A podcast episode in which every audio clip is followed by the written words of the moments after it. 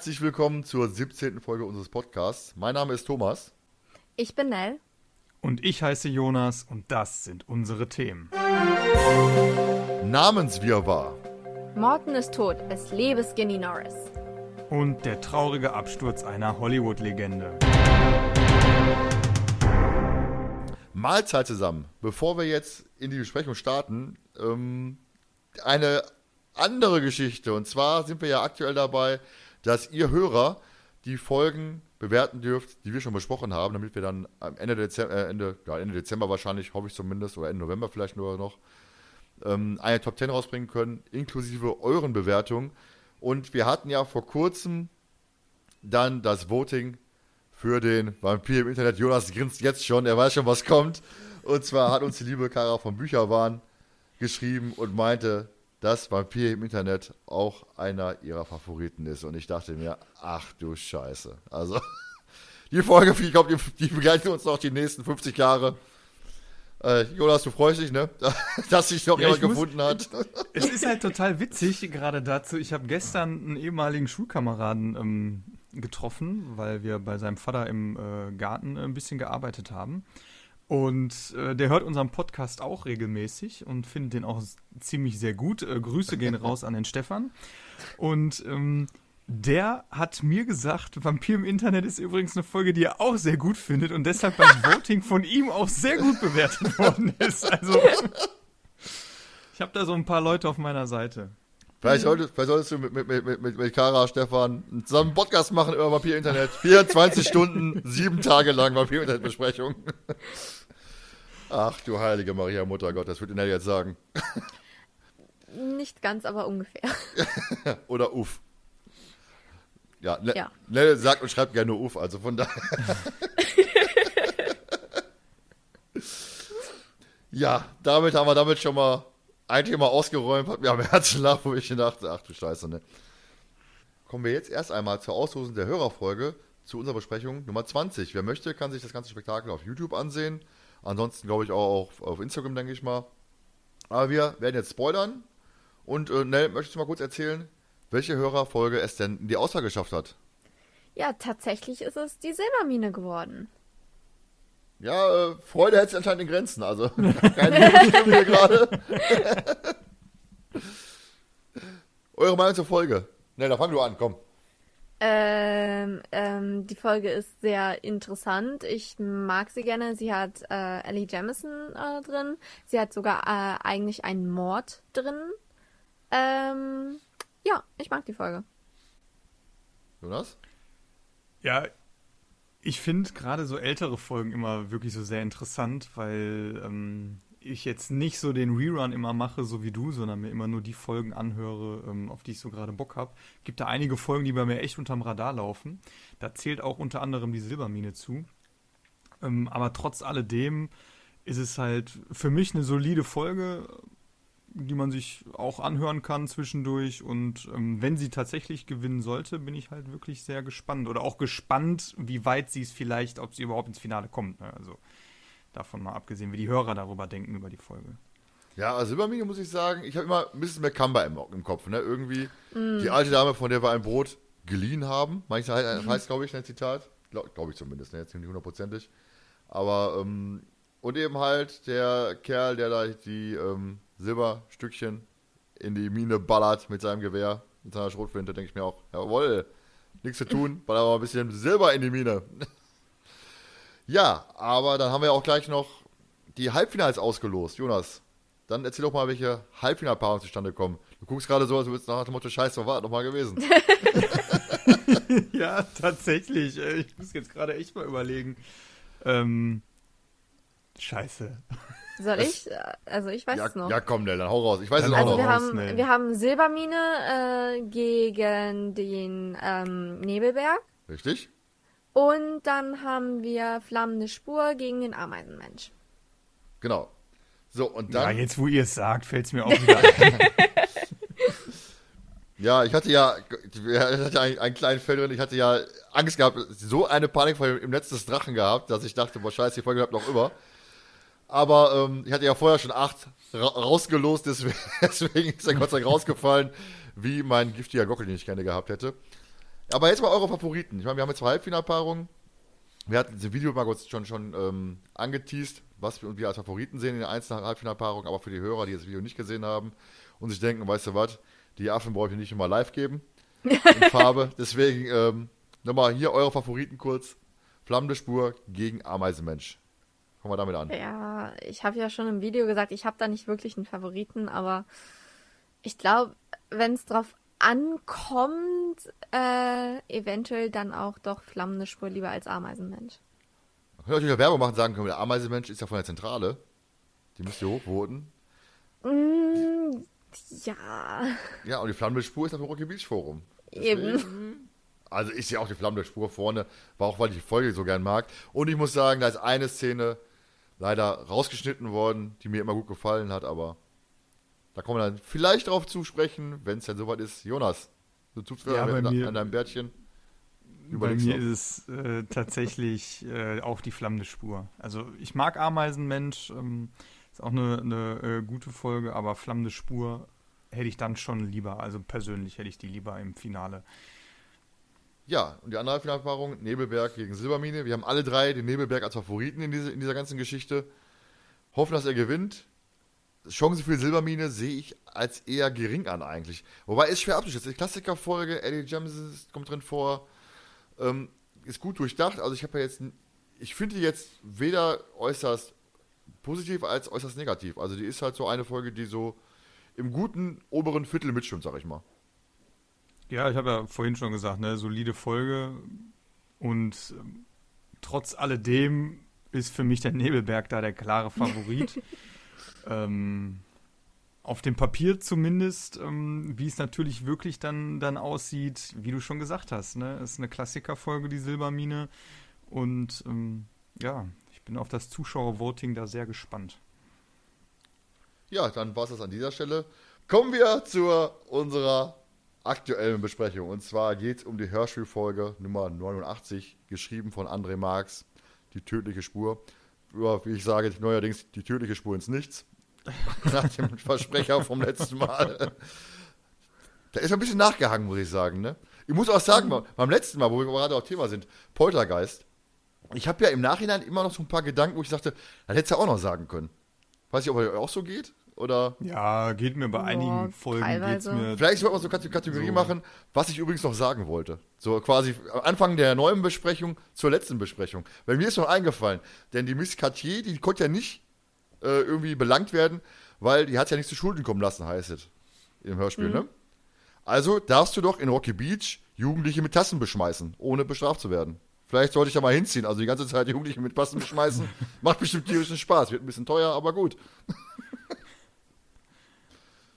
Fand ich Ja, witziger, aber fand also ich ich witziger als meine, ihr im. Grunde, im Grunde, ja, im Grunde hast du schon recht. Ne? Im Grunde ist es eine versuchte Körperverletzung. Also und wenn du noch einen Schritt weiter gehst und die Tasse jemanden richtig am Kopf trifft, an der richtigen Oh. Stelle, ist es sogar versuchte Körperverletzung mit Todesfolge. Also Ja.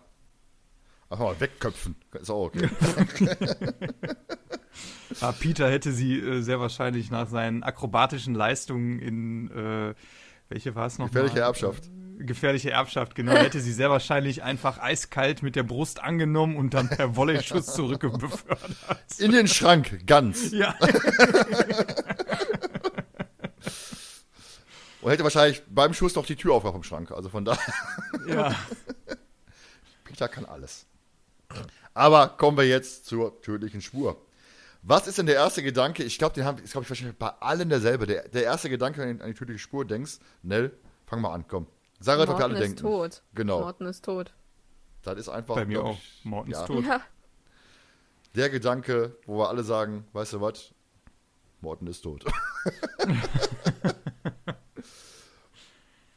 Und als wir sagten, pass auf, die Folge ist jetzt besprochen, drauf gefreut oder gesagt, boah, nee, bitte nicht. Mm, Mittelding. Jonas, du hast die Folge ins Rennen geschickt, ne?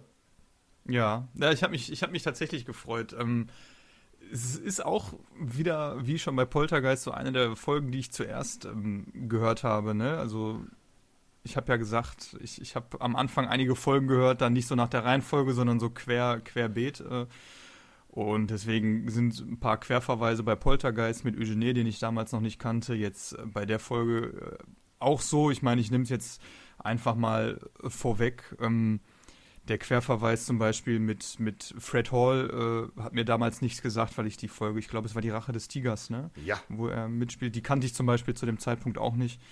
Und ähm, ich finde es aber eine, eine gute Folge. Du hast sehr hoch angefangen, ne? Also wenn man so guckt, so, so eher die hohen Folgen. Merkt man schon ein Ja, bisschen, ich weiß, ich weiß auch gar nicht, ich weiß gar nicht, wie es kam. Also ich habe aber auch ein paar niedrige Folgen ähm, zu Hause. Ich müsste mal äh, meinen meinen Schrank durchsuchen und mal mit den Kassetten gucken, wie welche Kassetten ich alle habe. Damit habe ich so angefangen. Ähm, ich weiß gar nicht, wie das kam. Warum Ja. ich mit den Folgen so angefangen habe. Und wer das Video gesehen hat zu unserer Auslosung, meint, ja, müsste mal, du müsst mal dein Zimmer aufräumen, nicht nur den Schrank durchsuchen. Ne, ne was waren denn so deine ersten Folgen, die du so gehört hast, wo du sagst, jo, die hatte ich zuerst? Ähm, das ist, das ist tatsächlich äh, schwierig, weil ich habe ja schon mal gesagt, dass ich die eigentlich alle so ziemlich in einem Rutsch durchgehört habe, ähm, weil ich eben alle 100 auf einmal bekommen habe. Du bist, die, du bist quasi die Erbin deiner Mutter im Endeffekt, ne? Die, die, Nicht ganz, nicht ganz. Meine Mutter hat die tatsächlich sehr wenig bis zu gar nicht gehört. Das war eher meine Tante, die das gemacht hat. Meine Mutter hat teilweise eher die Bücher gelesen, aber auch weniger. Äh, da muss ich das eher meinem Vater verdanken. ja, und du hast ja quasi von eins dann einfach durchgehört, oder? Ja, tatsächlich Super Papagei war die erste Folge, die ich gehört habe. Äh, witzigerweise habe ich direkt danach äh, aber auch einfach mal das Gespensterschloss vor dem Phantomsee gehört. Einfach weil ich den Titel damals so geil fand. Und ist ja kurioserweise auch dein erstes Buch. Ja, Von eben. daher hast du alles, alles richtig gemacht. Ja, doch, stimmt. Ich glaube, meine, also meine erste Folge war ja Gespensterschluss, das war, weiß ich ja noch. Und dann habe ich im, im Kopf noch Aztekenschwert, heimischer Hehler, so in die Richtung habe ich, glaube ich, glaube ich, angefangen. Aztekenschwert als, als Junge damals sowieso cool gewesen, ne? Eltenschwert und äh, der Wald brennt, passt. Nimmst du mit. Den heimischen Hehler finde ich auch gut. Der kommt, glaube ich, gar nicht so gut weg, glaube ich. Weil ich mal so, mal so gelesen habe. Tut er nicht? Ich glaube nicht. Aber ich mag, da, ich mag das Cover, ich mag, äh, wobei ich glaube, das Cover ist, glaube ich, irreführend. Egal, kommen wir drauf. Irgendwann besprechen wir bestimmt den heimlichen Hehler. Kommen wir jetzt aber wieder zurück zu unserer tödlichen Spur. Jonas, dein Dreisatzpart. Hast du dich vorbereitet? Ich hoffe ja. Natürlich. Diesmal sind es auch wirklich, äh, es sind vier Sätze. Ich habe Ja. äh, vier Sätze. Morten ist tot. Ende. Ich habe ähm, tatsächlich, äh, muss ich jetzt sagen, mit dem Gedanken gespielt, äh, eine wirklich kurze Zusammenfassung zu machen. Äh, so wirklich in, na ganz, ganz kurz, wirklich nur mit drei Sätzen, die jeweils nur aus Subjekt, Prädikat, Objekt bestehen. Aber okay, also. Die drei Fragezeichen sind geschockt. Morton ist tot. Justus, Peter und Bob wollen den Tod ihres Chauffeurs aufklären und stoßen dabei auf dunkle Geheimnisse in seiner Vergangenheit. Wie sich aber bald herausstellt, hat Morton seinen Tod nur vorgetäuscht, um sich vor dem Gangster George McDonough zu verstecken. Den drei Fragezeichen gelingt es schlussendlich, den in Anführungszeichen Fall aufzuklären, McDonough zu überführen und Morton zu retten. Ja, fehlt so ein bisschen, die, worum es eigentlich geht. In dem zweiten Fall. sind ja eigentlich zwei Fälle, muss man auch sagen, im Endeffekt. Ne? Einmal Mortens Tod und einmal halt diese Geldgeschichte. Ne, aber ich glaube so. Und ne, guck, hat sich verwirrt gerade. Ja, die, die hängen ja irgendwie zusammen. Aber Deswegen würde ich das Ja. als einen Fall betrachten. Ja, kann man. Also, ich sag mal, der eigentliche Einstiegsfall ist ja eigentlich Mortens Tod. Ja, weil Justus irgendwie Probleme mit seiner Trauer hat. Ja. Der Geldfall, den, den würde ich nicht wirklich als Fall ähm, betrachten. Das ist so ein Ding, was dazugehört. Als Beilage. Quasi wie, wie Pommes zum Schnitzel, meinst du? Ew, Ja, das sowas? sind, die, das sind die Pommes zum Schnitzel. Wie, wer ist denn sowas? Pommes mit Schnitzel? Hallo, Schnitzel mit Pommes? Nee, Pommes mit Currywurst. Auch, ah, hallo, du redest hier gerade mit zwei Leuten aus dem Ruhrpott. Currywurst Pommes, das ist bei uns quasi Grundnahrungsmittel, Grundnahrungsmittel mit der Muttermilch aufgesogen. Statt Muttermilch habe ich früher Currywurst Pommes. Currywurst Ja, Pommes okay. Schranke, also bitte. Ne, also, Genau. ungeheuerlich, ey. Geschockt. Das ist mich auch. Schlimmer als Mortens Tod, weißt du das, ey. Dass hier Cur- Currywurst Pommes in den Dreck gezogen wird, ey. Also bitte. Nationalgericht. Dann darfst du jetzt den Klappentext vorlesen, Nell. Ja, ja, ja, ja, ja. Also. Morton ist tot. Der Freund und Chauffeur der drei Detektive aus Rocky Beach ist mit seinem Wagen über die Klippe gestürzt. Ein Unfall oder war es Mord? Justus, Peter und Bob sind ratlos. Was wissen sie eigentlich über Morton? Die drei Detektive beginnen in der Vergangenheit ihres Freundes zu stöbern und entdecken dabei Hinweise, die sie lieber nicht gefunden hätten. Als plötzlich ein rätselhafter Geheimcode auftaucht, wird Justus Kombinationsgabe auf eine harte Probe gestellt. Es bleibt nicht viel Zeit, denn die Schatten der Vergangenheit rücken unaufhaltsam näher. Ja, eure Erwartungen nach. Also, lasst uns das mal gegenüberstellen. Jonas Zusammenfassung und der Klappentext an sich passt schon größtenteils überein, muss ich sagen. Ne? Also Ja. manche, manche Sachen mit den äh, Schatten der Vergangenheit, dieser rätselhafte Geheimcode, der spielt ja jetzt nicht diese tragende Rolle wie in anderen Fällen, sag ich mal. Ne? Also, wenn ich hast so seltsame Wecker, der Papagei, da hast du halt diese, diese Codes, spielen einfach die zentrale Rolle.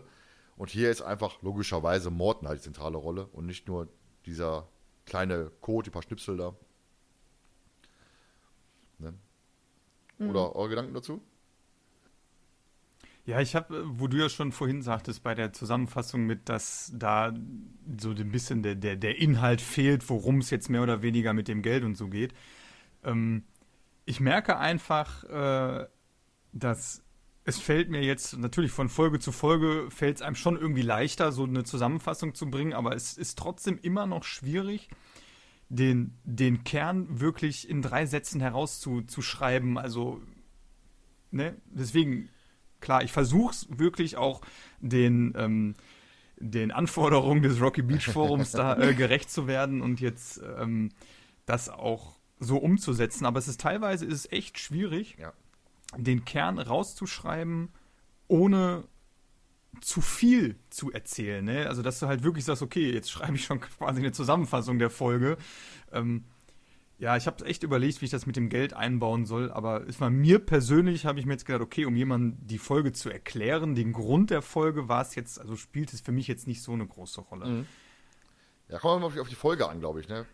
Die Zusammenfassung Ja. an sich. Das ist dann, ich glaube, beim Gespensterschloss einfacher als bei einem Fall, der ein bisschen verwinkelter ist. Ja, Gespensterschloss ist halt, hat so einen roten Faden, ne, den, der, Ja. den die Folge so durchzieht, ne, so. Ja, aber bei der letzten magischen Kreis, wo letzte Zusammenfassung gemacht hat, da dachte ich mir auch, bei alter Falter, die zusammenfassen. Beim Skriptschreiben dachte ich mir, da sind ja 28 Fälle in einem mit 25 verschiedenen Personen. Und am Ende kommt DKKG und sagt, wir lösen den Fall, so nach dem Motto. Also ganz, ganz kurios. Also das war ja so viel Input in der, in der in dem Hörspiel, dass du denktest, dachte, dachtest, boah, denktest, auch geil. Neues Wort im Duden, denktest, dachtest, äh, wie soll ich das zusammenfassen? Ne? Also ich habe mir auch Gedanken gemacht, man macht sich automatisch Gedanken. Was ist denn das Wichtigste in der Folge? Wie kann man die zusammenfassen? Aber war schon beim magischen Kreis schon heftig, muss ich sagen. Ja, das war echt ja, nicht auf jeden einfach. Fall. Dann eure Gedanken zu Klappentext und Cover. Ich meine, Cover kennt ihr, der Jo- Jonas hat ja kurioserweise auch ein zweites Cover gefunden im Netz. Dieses komische, Stimmt. das ist auch kurios. Also, wir haben einmal das normale Cover, was glaube ich alle kennen. Der grüne Geist im Auto. Also der, der grüne Mann mit der Sonnenbrille und dem Hut. Wo ich erstmal dachte, hm, ist es vielleicht Morton? Soll es Morton sein? Aber nein, es ist George McDonough. Der eben Ernsthaft? halt, ja, muss ja, der verfolgt die drei Fragezeichen des Öfteren. Ich denke mal, er hat dann auch eine Sonnenbrille auf und Hut. Hat Morton eine Sonnenbrille auf? Weiß ich nicht. Ich glaube eher nicht. Morton stelle ich mir auch nicht, mit- nicht mir so, so, so Chauffeur, Chauffeursmütze vor. Ja, Ne? schwarzer Anzug und so eine Chauffeursmütze auf. Ja. Äh. Ein bisschen wie, wie Johann von, äh, von DuckTales.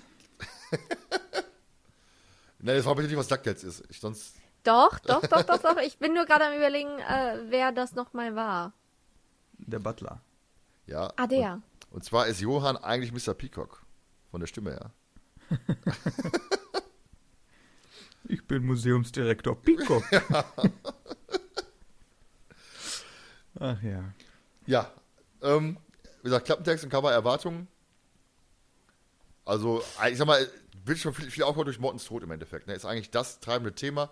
Da fällt das Cover so ein bisschen, bisschen hinten runter. Zumal das Cover ja auch relativ, ja, nichts sagt im Endeffekt. Ist das Mann im Auto, ja. äh, Und warum ist er grün?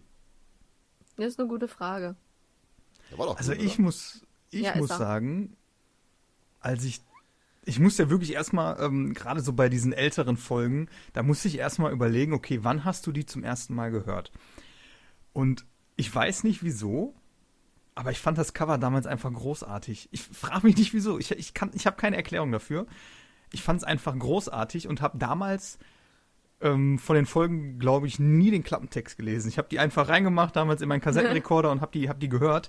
Und wenn ich jetzt mal so rückblickend betrachte, Klappentext mit Cover, irgendwie bringt das für mich so was, so was Düsteres mit sich. Cover düster, Tod, Schatten der Vergangenheit und ähm, ja, Unfall oder doch ein Mord. Und das wird ja auch von den drei Fragezeichen in der Folge dann nochmal thematisiert. Ne? Also mit dem Unfall und Justus glaube ich dann einfach, ja, woher weißt du das? ne? so, oder auch mit, ob er Feinde hatte und alles. Ne? Ich ja. finde es einfach, die Kombo finde ich mittlerweile finde ich richtig gut. Und das Cover finde ich auch einfach gut, ich weiß nicht wieso. Ja, ist doch schön. Also du meinst das normale Cover. Jetzt kannst du mal erzählen, das andere Cover, was du gefunden hast. Ja, das andere Cover, das war tatsächlich, ich habe ja nach dem Buch geguckt, weil ich überlegt habe, ob ich das Buch ähm, lese. Und es gibt wohl einen Unterschied im Cover in der ähm, gebundenen Ausgabe und der, wie nennen die sich? Ähm, Taschenbücher. Das, Taschenbücher, genau, danke, Nell. Und das Taschenbuchcover ist einfach total fröhlich hell, zeigt so ein, ähm, ja, diese typischen Klippenkurven, die man halt aus den Filmen kennt, wo Leitplanken sind, wo ein Auto drüber fliegt und es ist alles in hell gehalten, es sind pinke Farben dabei, es, man hat so das Gefühl, ach, da macht sich, so, ich sag mal, man hat das Gefühl, es ist eher aus einer Komödie, oh, wie komme ich denn jetzt schnellstmöglich zum Strand? Ich fahre einfach mal durch die Leitplanke. Fand ich so ein bisschen komisch. Ähm, ich glaube, es ist aber auch von einem anderen Verlag gewesen, wenn ich es noch richtig im Kopf habe. Ich bin mir ja, aber nicht sicher. Ja, ist von diesem DTF Junior oder so. Ja, also das muss man sich einfach mal, glaube ich, mal, mal, mal googeln. Also dieses Cover, ja. ich, du hast halt als geschickt, du mir, alter Schwede. Das war irgendwie so Thomas Gottschalk und Mike, Mike Krüger für so, für so ein, ähm, für so einen Film im Endeffekt, ne? Irgendwie zwei Supernasentanken, äh, zwei, zwei Nasentanken super oder was? Ne, kennt ihr gerade ja. jetzt nicht, ne? Also, da sind so also alte, ich sag mal, trashige Komödien mit deutschen, äh, ja, Thomas Gottschalk kennst du wahrscheinlich, Mike Krüger weiß ich nicht. Ne, also von daher, oder packt einfach so, so ein bisschen Fast and the Furious 80s-Style, ne? Auch von den Pastellfarben, die da genutzt ja. worden sind. Ja, auf jeden Fall. Also war schon ziemlich, also wo ich das Cover gesehen habe, äh, ich habe mir nur gedacht, okay, passt überhaupt gar nicht zu dieser Folge einfach. Ja, ich habe vielleicht eine kleine Anekdote. Das fällt mir gerade ein, für hinterher, wenn man zu dem Datum kommt. Ich habe nämlich dieses Datum hinterher äh, mal ein bisschen recherchiert, was damit auf sich haben könnte. Aber kommen wir doch einfach mal, ja, da ein, war ein großes Ring, muss ich sagen. Und zwar der Anfang der Folge. Und zwar haben wir ja das eigentlich so das Konzept, wir haben den Anfang der Folge, wir haben das Ende der Folge und wir haben unsere drei Lieblingsszenen, die am besten nicht der Anfang oder das Ende sein sollen. ähm, wir haben jemanden in der Runde, ich nenne jetzt keinen Namen, Nell, ähm, der, ja, der hat, der hatte die, der, ich, will, ich will Anfang haben. Ich sag, nein, Anfang nehmen wir nicht. Wir nehmen, die, wir nehmen drei, drei andere Szenen. Ich will aber, ich will den Anfang so gut. Ich will aber. Nell hat sich quasi ähm, virtuell im Supermarkt auf den Boden geschmissen, auf den Boden gehauen. Ich will, ich will, ich will, ich will. So kann man sich das ungefähr vorstellen. Ich habe dreimal gesagt nein. Und beim vierten Mal habe ich gesagt, okay, nimm den Anfang. Ich darf das noch. Ich bin noch, ich bin noch ein Kind, also ein Teenager. Aber ich darf das noch. Deswegen, das geht jetzt in Ordnung. Du darfst dich den Supermarkt auf den Boden schmeißen und ein Ü, und ein Ü einfordern. Okay. Ja. So kann sich das ungefähr vorstellen. Also ich habe hinterher irgendwann nachher gesagt, weißt du was? Da mach doch den Anfang. Es gibt so viele schöne Szenen, ne? die haben wir jetzt alle nicht drin, nur wegen dir. Also wenn hinterher eine Szene fehlt, wo die Hörer sagen, die hätte ich gerne besprochen gehabt, bedanke euch bei Nell. Ja, das kann ja deren Lieblingsszene sein, aber es muss ja nicht meine sein. Ja, aber man kann ja Lieblingsszene ein bisschen strecken. Also ist ja eigentlich bedehnter, ein, dehnbarer Begriff. Lieblingsszene. Kann jetzt ja ein bisschen schummeln. Nee, machen wir hier nicht. Aber, Wollte ich gerade sagen. Aber war schon ein bisschen schade, weil ich hätte die, die Kofferszene ist rausgefallen.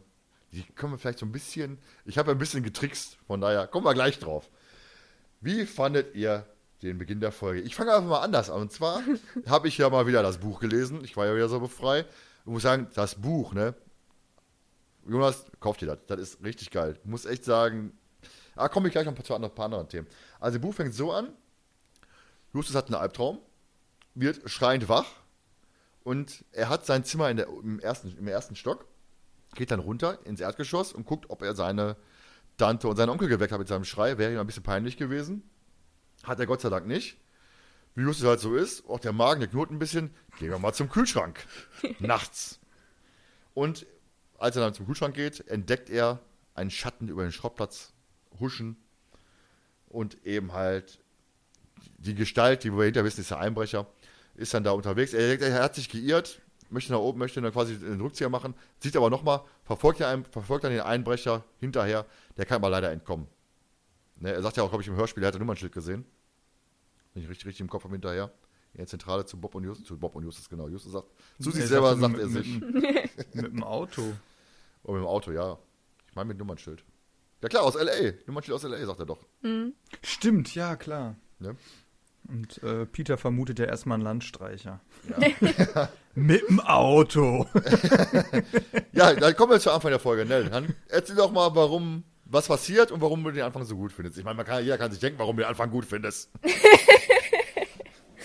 Ja, also ähm, ist halt so im Hörspiel, dass Justus in der Zentrale ist und dann gerade bei der ähm, beim Autoverleih anruft und den, wie ist er nochmal, Mr. Gilbert? Ja. Gilbert? Ja. Genau. Äh, den erreicht er halt und er sagt halt, er würde gerne mit Morten sprechen, weil er gerne hätte, dass er ihn nächstes Wochenende oder so. Ja, ja, genau, für seinen Onkel. Ja, irgendwann jedenfalls ähm, äh, mal äh, durch die Gegend kutschieren soll. Oder besser gesagt, in dem Fall äh, Tante Mathilda und Onkel Titus. Äh, Mr. Gilbert sagt dann, ja, nee, sorry, Morten ist gerade nicht da. Was etwas komisch ist, weil er ist ja sonst so pünktlich, wie die Engländer eben meistens pünktlich sind. Ähm, und äh, dann äh, sagt Justus halb einfach, ja, okay, dann richten Sie mir das bitte aus und ohne eine Antwort abzuwarten, legt er einfach auf, was ich extrem witzig fand. ähm, und äh, dann kommen halb äh, Bob und Peter in die Zentrale, dann erzählt Justus denen eben halb vom ähm, Einbrecher, wo dann eben das auch mit dem Landstreicher und dem Auto kommt. Und während dann ähm, äh, Bob und Peter darüber reden, weil Justus hat einen Schlüssel gefunden. Äh, wem der Schlüssel wohl gehören könnte, kriegt Justus noch einen Anruf. Ich glaube dann auch wieder von ha Mr. Gilbert. Ja, mal, mach mal kurz, hm? da kurz zum Break, weil das ist ja quasi dann, diese Einbrecherszene ist ja quasi dieser Part 1 des Anfangs, sag ich mal. Ja. Die wir ja haben. Und da haben wir ja auch zum ersten Mal, dass Peter ja sagt, ich habe keine Zeit, ich bin mit Jeffrey am Stand verabredet. Und sagt der Bob, mit wem? Ne? Jeffrey, ach so, okay. Ja, ist übrigens das erste, das zweite Mal, dass einer namens Jeffrey auftaucht. Das erste Mal damals im Verschwund, äh, verschwundenen Filmstar. Ob es sich aber um denselben, um denselben Filmstar, sag ich schon, um denselben Jeffrey handelt, ist, ist, nicht bekannt, habe ich gelesen. Und seitdem taucht halt Jeffrey in den Hörspielen öfters auf, als Grund, warum Peter keine Zeit hat, eben halt größtenteils als Ersatz für Peters Freundin Kelly. Weil eben halt, wie wir schon Thema schon hatten, die Mädels bei den Hörern nicht so beliebt waren. Übrigens, wie Jos gerade schon sagte, ne, Bob ist in der, da hab ich, ich habe euch ja auch geschrieben, achtet mal auf Bob in der ganzen Folge. Der mhm. ist völlig überdreht. Ich finde ihn, da komme ich gleich ein paar Mal, paar Mal noch zu sprechen wahrscheinlich. Der ist irgendwie, passt ja nicht, also dieses Overacting passt nicht so zu dieser Gemütslage eigentlich für mich. Und hier sagt er ja auch, ne, ähm, ein Land, äh, Peter meint der Landstreicher, Landstreicher, genau, ne? Und dann, das bringt uns weiter. Ja, sagt Bob, ja klar, der Schlüssel bringt uns weiter. Von wegen, ne? ja. ja, wir müssen noch jemanden finden, der in einem Mietshaus wohnt und im Besitz eines Briefkastens ist. Und ich denke mir, okay. Ne, also das ist schon ein bisschen, Bob nimmt Ja, aber das war bestimmt sarkastisch gemeint. Natürlich, natürlich. Aber er ist kommt in der ganzen Folge so überdreht, so, weiß ich nicht. Habe ich gleich noch ein paar andere Szenen. Aber dann, ne, mach doch weiter. Ich habe ich kurz meine, meine Einwand gebracht, hier meine Anekdoten von früher. Ja, wie gesagt, äh, dann während äh, Bob und Peter sich dann kabbeln, äh, kriegt Justus halt den Anruf von Mr. Gilbert und kommt halt mal raus. Morton hat einen Unfall, ist die Klippen runtergestürzt und er ist äh, wahrscheinlich tot. Leiche noch nicht gefunden, aber tot. Ja, das ist dann so die Hiobsbotschaft am Anfang der Folge. Ja. Irgendwelche Ergänzungen? Nö, nur ich habe aufgeschrieben, das ist, glaube ich, das erste Mal, dass eine drei Fragezeichen-Figur für tot erklärt wird. Das zweite Mal übrigens im Erbe des Meisterdiebs, auch geschrieben von André Marx. Hm. Und, kurio und äh, kurioserweise hat er auch das leere Grab geschrieben. Da geht er halt hm. den umgekehrten Weg. Da stehen die Eltern wieder auf. Also inoffiziell, ne? Und übrigens, ich glaube, das erste Mal, als jemand gesch gesch geschrien hat, er ist tot, war, glaube ich, Miss Bugel im, Kapa im Karpatenhund. Er ist tot, ja. Der, der Messer natürlich. Folge 3. Oh. Phantom ist, ist glaube ich, keiner ja gut, die waren ja schon alle tot, im Phantom sieht Superpapagei genauso. Von daher, da lagen auch ein paar Leichen am Friedhof beim Papagei.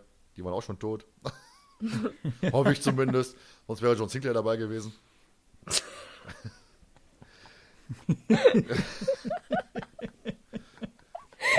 ich hatte wenig Schlaf, ich bin gut drauf, also. Man merkt's, man merkt's. Ja, dann eure Reaktion auf Mortens Tod. Wart ihr denn sofort, sagt, sagt jo, scheiße, oder? Mm, Das ist halt schwierig, weil die Folge ist halt ewig lang her, dass ich die das erste Mal gehört habe. Ähm, aber ich glaube, im ersten Moment war ich so, so von wegen, äh, was? Ist das jetzt, ist das jetzt so ein Scherz? Like, äh, weil Morton ist ja, er taucht jetzt nicht so oft auf, aber er ist ja halt schon immer noch so ein bisschen präsent als der Chauffeur oder auch Freund von den drei Fragezeichen. Deswegen war ich erstmal so, habe ich hier irgendwas, irgendwas äh, falsch verstanden? Ähm, aber im Endeffekt bin ich dann zu dem Schluss gekommen, okay, ich höre hier drei Fragezeichen, das kann nicht sein, das geht so nicht. Der, der, der taucht bestimmt irgendwie wieder auf. Ja, das Lustige ist, dieses, ich höre da Fragezeichen, da habe ich ein Buch hinterher, gleich auch noch eine Szene dazu. Da habe ich auch so manchmal das Gefühl gehabt, das Buch geht schon wieder einen Schritt weiter. Aber Jonas, deine Reaktion zu Mortens Tod? Ja, also ich war ja noch jünger, als ich die das erste Mal gehört habe. Ähm, wie gesagt, eine meiner ersten Folgen, die ich gehört habe. Ich hatte dann, ähm, um mal äh, Nels Worte zu benutzen, erstmal dieses Uff, als ich das gehört habe. Ne? Also für mich war damals, glaube ich, es erstmal schon in einer gewissen Weise schockierend, weil es scheinbar jemand gestorben ist in der Drei-Fragezeichen-Folge. Ich wusste jetzt mit Morten auch nicht so viel anzufangen, so in dem klar, ne? Die erklären ja so ein bisschen was, also theoretisch kannst du mit der Folge ja auch mit Morten einsteigen, weil die erklären ja immer ein bisschen was zu ihm und erzählen ja auch immer ein bisschen was zu ihm.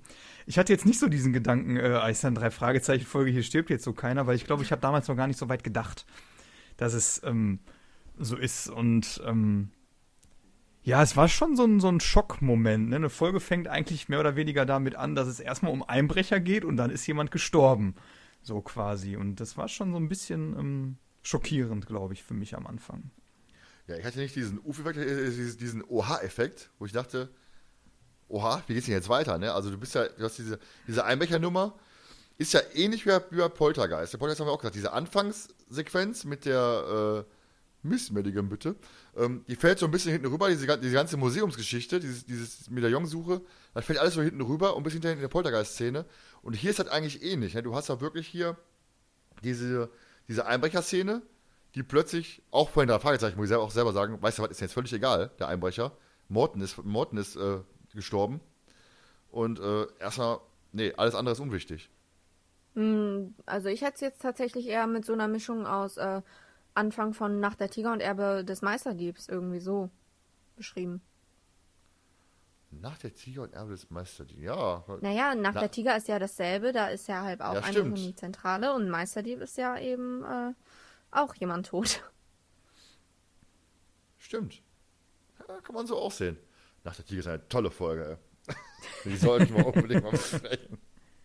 Aber ich mag sie wirklich, also jetzt ohne jetzt hier negativ auf einwirken zu wollen. Ich mag die Folge eigentlich wirklich, einfach aus Gründen, die wir schon genannt haben. Rocket Release Party und so weiter und so fort. Aber die machen wir garantiert auch noch irgendwann. Definitiv. Ja, dann ist das Lustige, dass Bob ja sagt, er war, doch nicht, er war doch nicht nur Morten, der Chauffeur, oder? Und ich dachte mir, nee, du hast recht. Er war nicht nur Morten, er war auch Skinny Norris. Ne? Also, zumindest, zu, zumindest der Sprecher. Ne? Andreas von der Milden war ja auch die Stimme von Skinny Norris. Aber was wissen wir denn über Morten? Meine, Jetzt, wenn wir jetzt über Morten nachdenken, guck, wir wollten jetzt ein bisschen recherchieren. Ich habe die Frage ja in, ins. Äh, ich komme manchmal vor wie so ein Deutschlehrer, der so ein, nach so, liest mal so, ein auf, liest mal so eine Geschichte und dann schreibst du ein paar Fragen auf. Was fällt dir zu dieser, was fällt dir dazu ein? So, wie, wie früher Deutsch arbeiten, ne? So ungefähr, ne? Was fällt dir zu, zu, zu Morten ein? Du sitzt dann da, im, du sitzt dann in der, in der Klassenarbeit und denkst dir, boah, scheiße. Die, ich, eigentlich habe ich das gelesen, aber mir fällt relativ wenig ein. Man, ihr könnt ja einfach mal raushauen. Was fällt euch, fällt euch denn ein? Habe ich das eigentlich geschwärzt, als ich das, als ich das rausgenommen, als ich das rumgeschickt habe? Meine Ideen? Ich hoffe. Die sind gar, deine Ideen sind ja gar nicht drin, glaube ich. Na wunderbar, Ja. dann kann ich die gleich richtig auftrumpfen. Ähm, Also, anfangen, Jonas, Was oder? wissen wir über Mortens Leben? Genau. Er spielt Schach, er spielt Polo, Woche für Woche. er hat ähm, einen entfernten Verwandten, Fred Hall, Ja. Aber der sitzt im Gefängnis. ähm, ja, er ist Chauffeur, er ist Engländer. Ich glaube. Ja, er, er, er ist. Ja, er ist auch, glaube ich, mehr so ein Freund für. Also, er ist ja nicht nur der Chauffeur. Also, das ist ja wie Bob schon sagt, er war doch nicht nur Morton der Chauffeur. Also. Ja, ja, das sind so die Sachen, die mir jetzt einfallen. Also ohne, ohne jetzt großartig zu recherchieren, ich sag mal klar, du kriegst ein paar Infos aus der Folge und hast mhm. noch ein paar Infos, die du so äh, über, über Morten kennst, aber ähm, Ja, eigentlich krass, ja. Man, man hat halt eine Schwester. Ja, ja, gut, das war hinterher auch richtig. und er hat keinen Vornamen. Weil die Schwester heißt ja Morten mit Nachnamen, also heißt ja Morten, nicht Morten Morten. Haben wir dasselbe Prinzip wie bei Cotta. ja, richtig. Die Frage ist ja, wie heißt der Mord mit Vornamen? Oh Gott.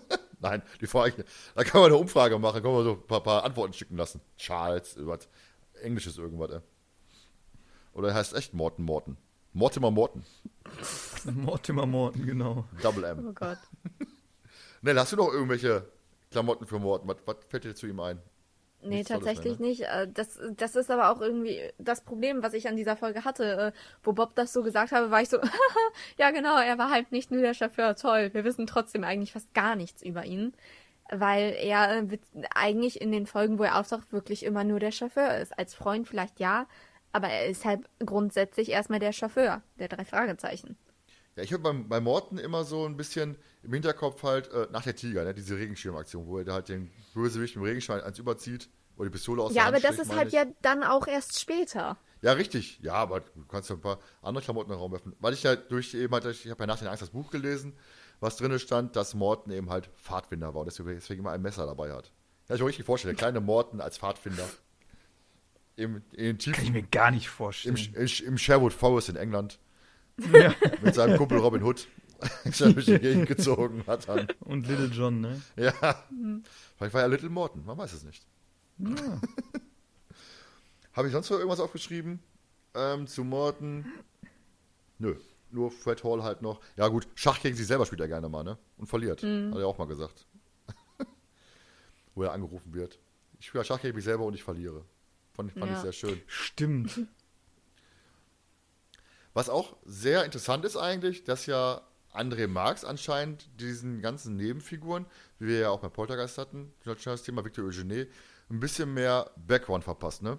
Einfach ein bisschen das persönlicher. Aber gut. Ja, natürlich, natürlich, definitiv. Nicht nur dieses ja.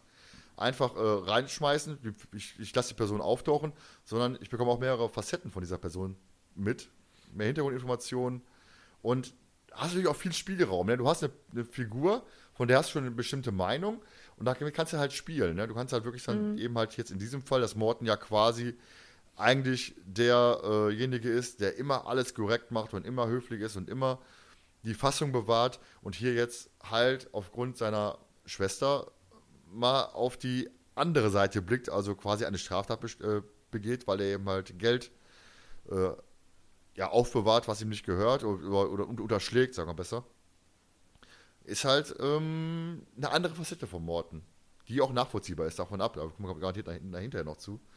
Aber eben halt André Marx ist so einer, der gerne mal so den bestehenden Charakteren ein bisschen mehr Background gibt, was eigentlich eher positiv ist. Ja, also sehe ich auch so. Also das, was den Figuren manchmal tatsächlich fehlt in manchen Folgen, ist wirklich so, ähm, ja, eine Art Lebenslauf. Ich sag mal, die werden reingeworfen, denkst dir, okay, cool, ist jetzt da, gehört jetzt zur Geschichte vielleicht dazu, die Figur. Ähm, aber das macht es manchmal so, also aus meiner Sicht so ein bisschen lieblos. Also du hast eine Figur A, okay, toll, aber dann hast du jetzt wenn jetzt die Figur B im Vergleich nimmst, ne, du weißt ein bisschen was über sie. Du kannst mit ihr mitfühlen oder halt auch nicht. Wie zum Beispiel, wenn du jetzt ein, ein, ein ähm, Eugene nimmst. Ein Eugene taucht ja bei der Superpapagei das erste Mal auf. So, er hätte theoretisch auch einfach nur ein Bösewicht sein können, aber du kriegst ein paar Mini-Infos schon über ihn. So, also du weißt ein bisschen was, dass er ein Kunstdieb ist, ähm, dass er sehr viel Kontakte hat, nur so durch so ein paar Sachen. Und das finde ich, für mich persönlich auch eigentlich immer, äh, immer wichtig. Also so ein bisschen so die Figur mit Leben füllen, einfach. Kannst du mitfühlen oder kannst du nicht mitfühlen, sei es nur ein paar Infos, ne? Nell nickt fleißig. ja, es ist halt einfach so. Ja, das ist so schön. Es ist einfach so. Aber es ist ja auch eine Frage, wie kommt eine Figur an? Ne? Ich meine, du, du, gehst ja nicht hin und bringst dann jemanden da rein und sagst, mein Name ist Danny Taumann, man lebt nicht mehr. Das ist ja auch. Du bringst ja erstmal Leute da rein, die haben halt eine gewisse Aufgabe in dem, in dem Fall. Du sagst, du stellst ja auch nicht vor, sagst ja, guten Tag, ich bin der Thomas, ich habe die und die Lebensgeschichte, ich habe da, äh, da Abi gemacht, habe da das gemacht, das das gemacht, das bin ich beruflich, sondern du gehst ja erstmal hin, stellst dich vor und checkst ja erstmal so ein bisschen die Lage. Ne? Du sagst ja nicht sofort, mhm. äh, du gibst ja nicht sofort alles von dir Preis. Ne? Du stellst dich halt vor und dann kommst du ins Gespräch. Und das ist ja bei der Fragezeichen auch so. Du hast einen Fall, der ins Rollen kommt und dann hast du mal hier so ein bisschen ein paar Background-Infos über denjenigen, den Fall äh, in Auftrag gibt. Aber die Nebenfiguren, die sind halt erstmal da. Und du, ist halt der Vorteil, wenn du halt spätere Folgen schreibst, ein Morten, der immer wieder auftaucht, was ja wahrscheinlich auch nicht so bekannt war in dem Sinne, weil sonst hätte glaub, wahrscheinlich Andreas von der Beet nicht Skinny und Morten gesprochen. Denke ich mal. Sondern eben halt damals zu der äh, Produktionszeit zum Anfang. Ach, ich habe hier noch einen Chauffeur, drei Sätze, sprich den mal ein. Ne, so wird es ja wahrscheinlich gewesen sein. Und ja. dementsprechend bist du ja nicht dabei, am Anfang direkt die, den Figuren so eine ellenlange Background-Story zu geben. Weil du musst ja gerade am Anfang ja erstmal die Fragezeichen vernünftig einführen mit Background. Da, da hat es ja am Anfang auch ein bisschen gehapert. Ne? Du hast halt über Justus einiges erfahren und dann so peu à peu ein bisschen über Peter, ein bisschen, minimal ein bisschen was über Bob. Das ist ja, Bob hast du ja eigentlich nur, wenn du an Bob denkst, die Infos, der Vater arbeitet bei der Zeitung. Die Mutter hat, er hat Vornamen. auch eine Cousine, die besonders nervig ist. Ja, genau. Die Mutter hat nicht mal einen Vornamen. Also von daher, oder hat mehrere Stimmt. Vornamen. Ich weiß, nee, glaube ich, gar keinen Vornamen. Der, der, Vater hat mehrere Vornamen, meine ich. Irgendwie so. Keine Ahnung. Mhm. Ne, also sol solche Sachen. Die wurden halt außen vor gelassen, nicht so wirklich bearbeitet. Ne? Und dementsprechend sind die Nebenfiguren dann auch erstmal sowieso erstmal Nebensache gewesen. Ja, ich glaube, da haben wir jetzt genug gesprochen. Aber wie reagieren denn die Fragezeichen für euch auf den Tod von Morten?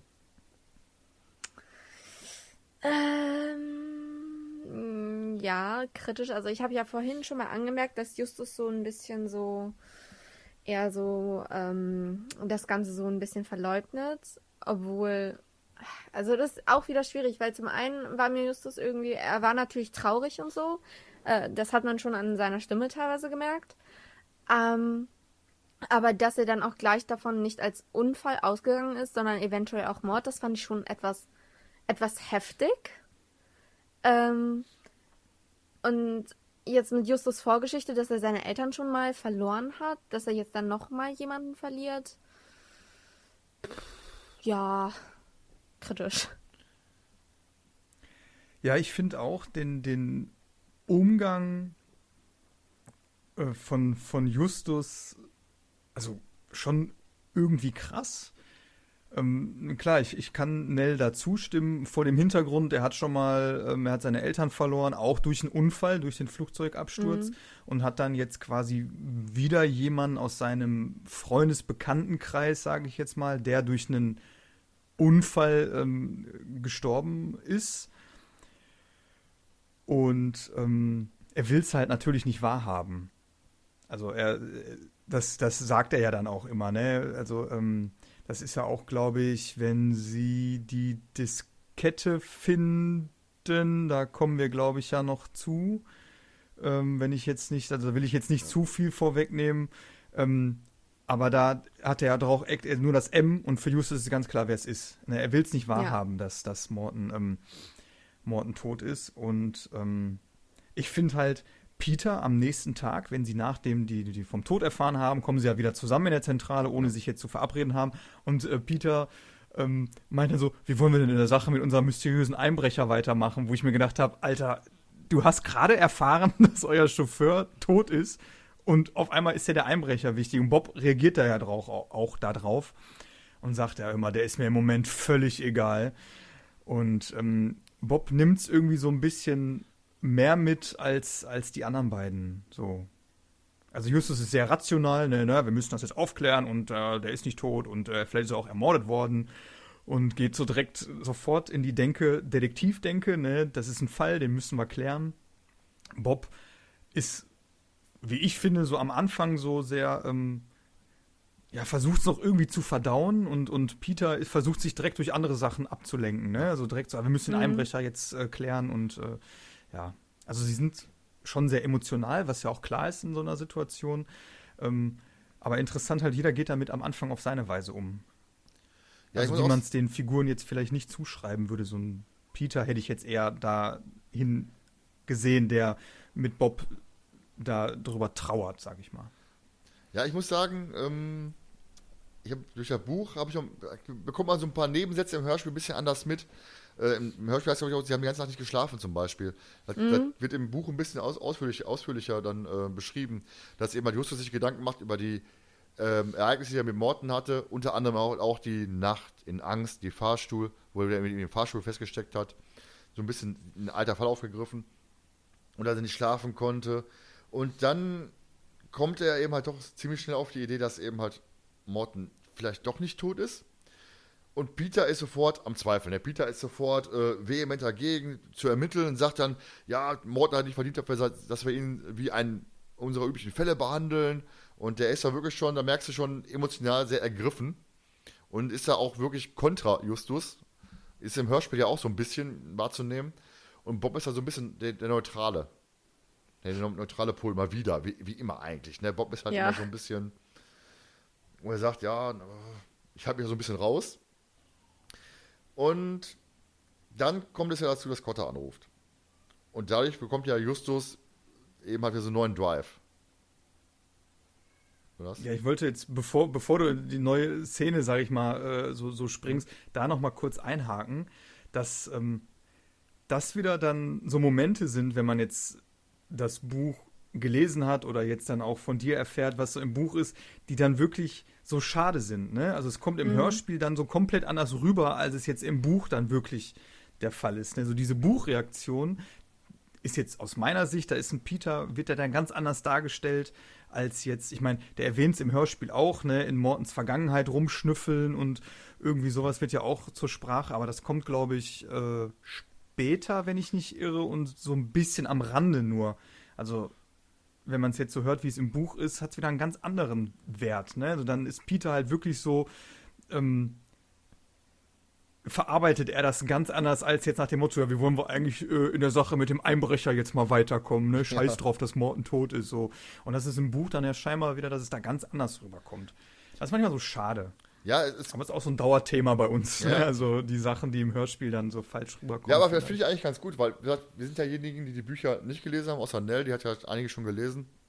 Aber wir haben ja die Bücher gar nicht gelesen. Ich, das ist für mich meistens das erste, das erste Mal, ich das Buch dann lese. Und dann werden halt so Nebensätze im Hörspiel, bekommen so ein bisschen einen anderen Drive. Und eben halt auch der Kotter-Anruf. Ja. Ne? Ist plötzlich dann Justus sofort wieder sagt, oh, Moment, jetzt, der, der wurde, gleich, es wurde äh, noch nicht, die Leiche wurde nicht gefunden, ist sogar im Buch noch etwas drastischer. Und zwar gibt es eine zusätzliche Szene, dass Cotta sagt, es wurde eine Leiche in Malibu angespült. Und da die Polizei keine Verwandten ausfindig machen kann und Fred Hall sich weigert, Cotta, äh, Cotta sag ich schon, Cotta zu identifizieren, genau, die Leiche zu identifizieren, bittet Cotta eben die drei Fragezeichen, ob sie nicht vielleicht die Leiche identifizieren könnten. Und dann fahren sie halt zum Krankenhaus gehe mit einem völlig unsensiblen Doktor quasi in die Leichenhalle. Der ist total, ach ja, hier liegen ein paar Leichen rum, viel Spaß, ne, guckt euch da um und so. Also der, der ist total weird, weil der halt ist halt sein Tagesgeschäft im Endeffekt. Der ist ja völlig abgestumpft, mhm. der Doktor. Und die drei sind halt wirklich so, boah, scheiße, ich will da gar nicht rein. Und ne, also sind da wirklich, boah, also wirklich beklemmendes Gefühl auch beim Lesen, muss ich sagen. Ne? Und es stellt sich halt raus, dass sich bei der Leiche nicht um Morten handelt, sondern wie sich halt später herausstellt, um einen alkoholisierten Mann, der im Meer schwimmen wollte und ertrunken ist. Und das hat eben halt die Szene, wo Nell am Anfang sagte, wir sind bei drei Fragezeichen, da stirbt keiner. Und dann diese Leichenkeller-Szene, wo ich denke, alter Falter, also wirklich so drei Fragezeichen unlike, ne? also es ist nicht typisch drei Fragezeichen, wo die dann eine Leiche identifizieren müssen, ne? eine frische Leiche, die aus dem Meer kommt, aufgequollen, wie auch immer. Und ja. äh, wo ich dachte, boah, holy shit, ne? auch diese ganze Situation, die dann im Buch beschildert wird, ne? Also ich dachte mir, alter Falter, für drei Fragezeichen, sehr untypisch auch. Aber auch gut untypisch. Also ich, das, ich habe mir so, so, sowieso gedacht, das ist für Nell eigentlich die, wenn die die Szene gelesen hätte, wäre das ihre Lieblingsszene gewesen. Ja, wahrscheinlich schon. Ich, ich, ich mag drei Fragezeichen untypische Folgen sehr gerne. Ja, aber auch du mit deinen, äh, du hast ja so ein Fable für so äh, Leichen und die ganze Ja. Kram, ne? Ja, Aber Du hast jetzt keine zu Hause im Regal liegen, sondern äh, so. nein, nein, unten im Kühlschrank. Also Ach so. Aber da muss ich, ähm, da muss ich sagen, dass ich diese emotionale Darstellung äh, da schon sehr gut nachvollziehen kann. Also ich, es ist ja bei mir im, im ähm, Beruf äh, für unsere Zuhörer, ich bin Sozialarbeiter in einem äh, Seniorenheim, ähm, als ich das erste Mal einen Toten gesehen habe, es ist schon erstmal eine, eine emotionale Sache. Klar, man kennt die Leute länger ähm, und es ist auch jetzt im, im Nachhinein, wenn jemand äh, verstirbt und ähm, man dann nochmal äh, ins Zimmer desjenigen geht, um sich von dem zu verabschieden, weil man ihn ja schon länger kennt, es wird keine Routine. Also das ist dann wirklich, ich, ich ziehe meinen Hut vor äh, Leuten, die im Beerdigungsinstitut arbeiten oder, oder sonstiges, ne, für die es halt irgendwann so eine Routine wird. Ähm, Wäre vielleicht, um jetzt mal wieder den Schwung zum, zum Hörspiel zu machen, vielleicht eine Szene, die schön gewesen wäre, in Anführungszeichen schön, sie im Hörspiel zu haben, weil die Emotion der drei da vielleicht nochmal Superman hätte so rüberbringen können, wäre aber auch einfach, glaube ich, zu krass gewesen. Ähm, weil ich erinnere mich noch an die Live-Aufführung, ich weiß nicht welche, wo äh, wir in Oberhausen waren, Thomas. Ja, Ähm, waren ja mehrere von daher. ja, ich, deswegen sage ich ja, ich weiß nicht, welche. Nicht jetzt die letzte oder die, die wie hieß die nochmal Dunkle davor? Tappan?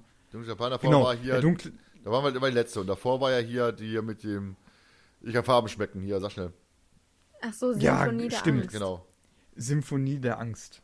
Oder gab es davor noch eine? Ja, da gab es, die gab noch seltsame Bäcker, wo Also da kommt, waren. fällt mir nämlich jetzt gerade so eine. Ja. Ne, dann war es Symphonie der Angst, ähm, wo es die Szene gibt, wo äh, sie wieder zurück beim Geisterschloss sind, den Berg hinaufrennen Ja. und äh, einen Stein runterrollen und dann hörst du nur so ein matschendes Geräusch und der Verfolger wird dann ja vom Stein überrollt und dann sagen die ja, ah Moment, bei den drei Fragezeichen Folgen stirbt doch keiner oder bei drei Fragezeichen stirbt keiner. Und daher ist es, glaube ich, so, dass es ähm, jetzt so im Nachhinein so, so, so eine Folge ähm, kann man mit einer Leiche, glaube ich, nicht bestücken. Ich glaube, das wird so ein bisschen aus dem, aus dem Konzept der, des Drei-Fragezeichen-Konzepts fallen. Auch wenn es emotional sicherlich für den Zuhörer eine, eine interessante Reise wäre, diese Szene ähm, zu hören, weil es halt, wie gesagt, es ist, sollte nie Routine werden, äh, egal in welchem Beruf man arbeitet, sowas äh, äh, zu erleben. Ähm, es aber sicherlich auch spannend gewesen wäre und es ist irgendwie da gut reinpassen würde. Hört sich jetzt vielleicht blöd an, aber äh, Aber das Kuriose ist ja eine Frage, die ich mir gestellt habe. Ich meine, passt jetzt auch, wenn wir Nell dabei haben. Ich dachte mir auch, ähm, ich finde die, finde die Szene heute gut, aber wie hätte denn der 16-, 17-jährige Thomas die Szene gefunden? Zur damaligen Zeit. Das heißt, so Mitte der 90er. Das heißt, in so einem Hörspiel, wo ich mir denke, boah, weißt du was, irgendwie in dieses heile drei Fragezeichen-Universum, diese Leichenkiller-Szene, hätte damals wahrscheinlich gar nicht reingepasst. Also nicht für mein, für mein inneres, inneres äh, Wohlbefinden. Gut, ich habe damals auch Horrorfilme geguckt, aber die waren halt nicht so wie heute. Aber damals war die, die Hörspielszene für Jugendliche, zumindest was ich gehört habe zumindest, nicht so krass, dass hinterher um, mit Le um Leichen ging und den ganzen Kram. Sag mal, heute höre ich anderes Zeug. Aber ich glaube, zur damaligen Zeit, äh, vielleicht gesagt, boah, irgendwie, weiß nicht. Nell, du bist jetzt in dem Alter.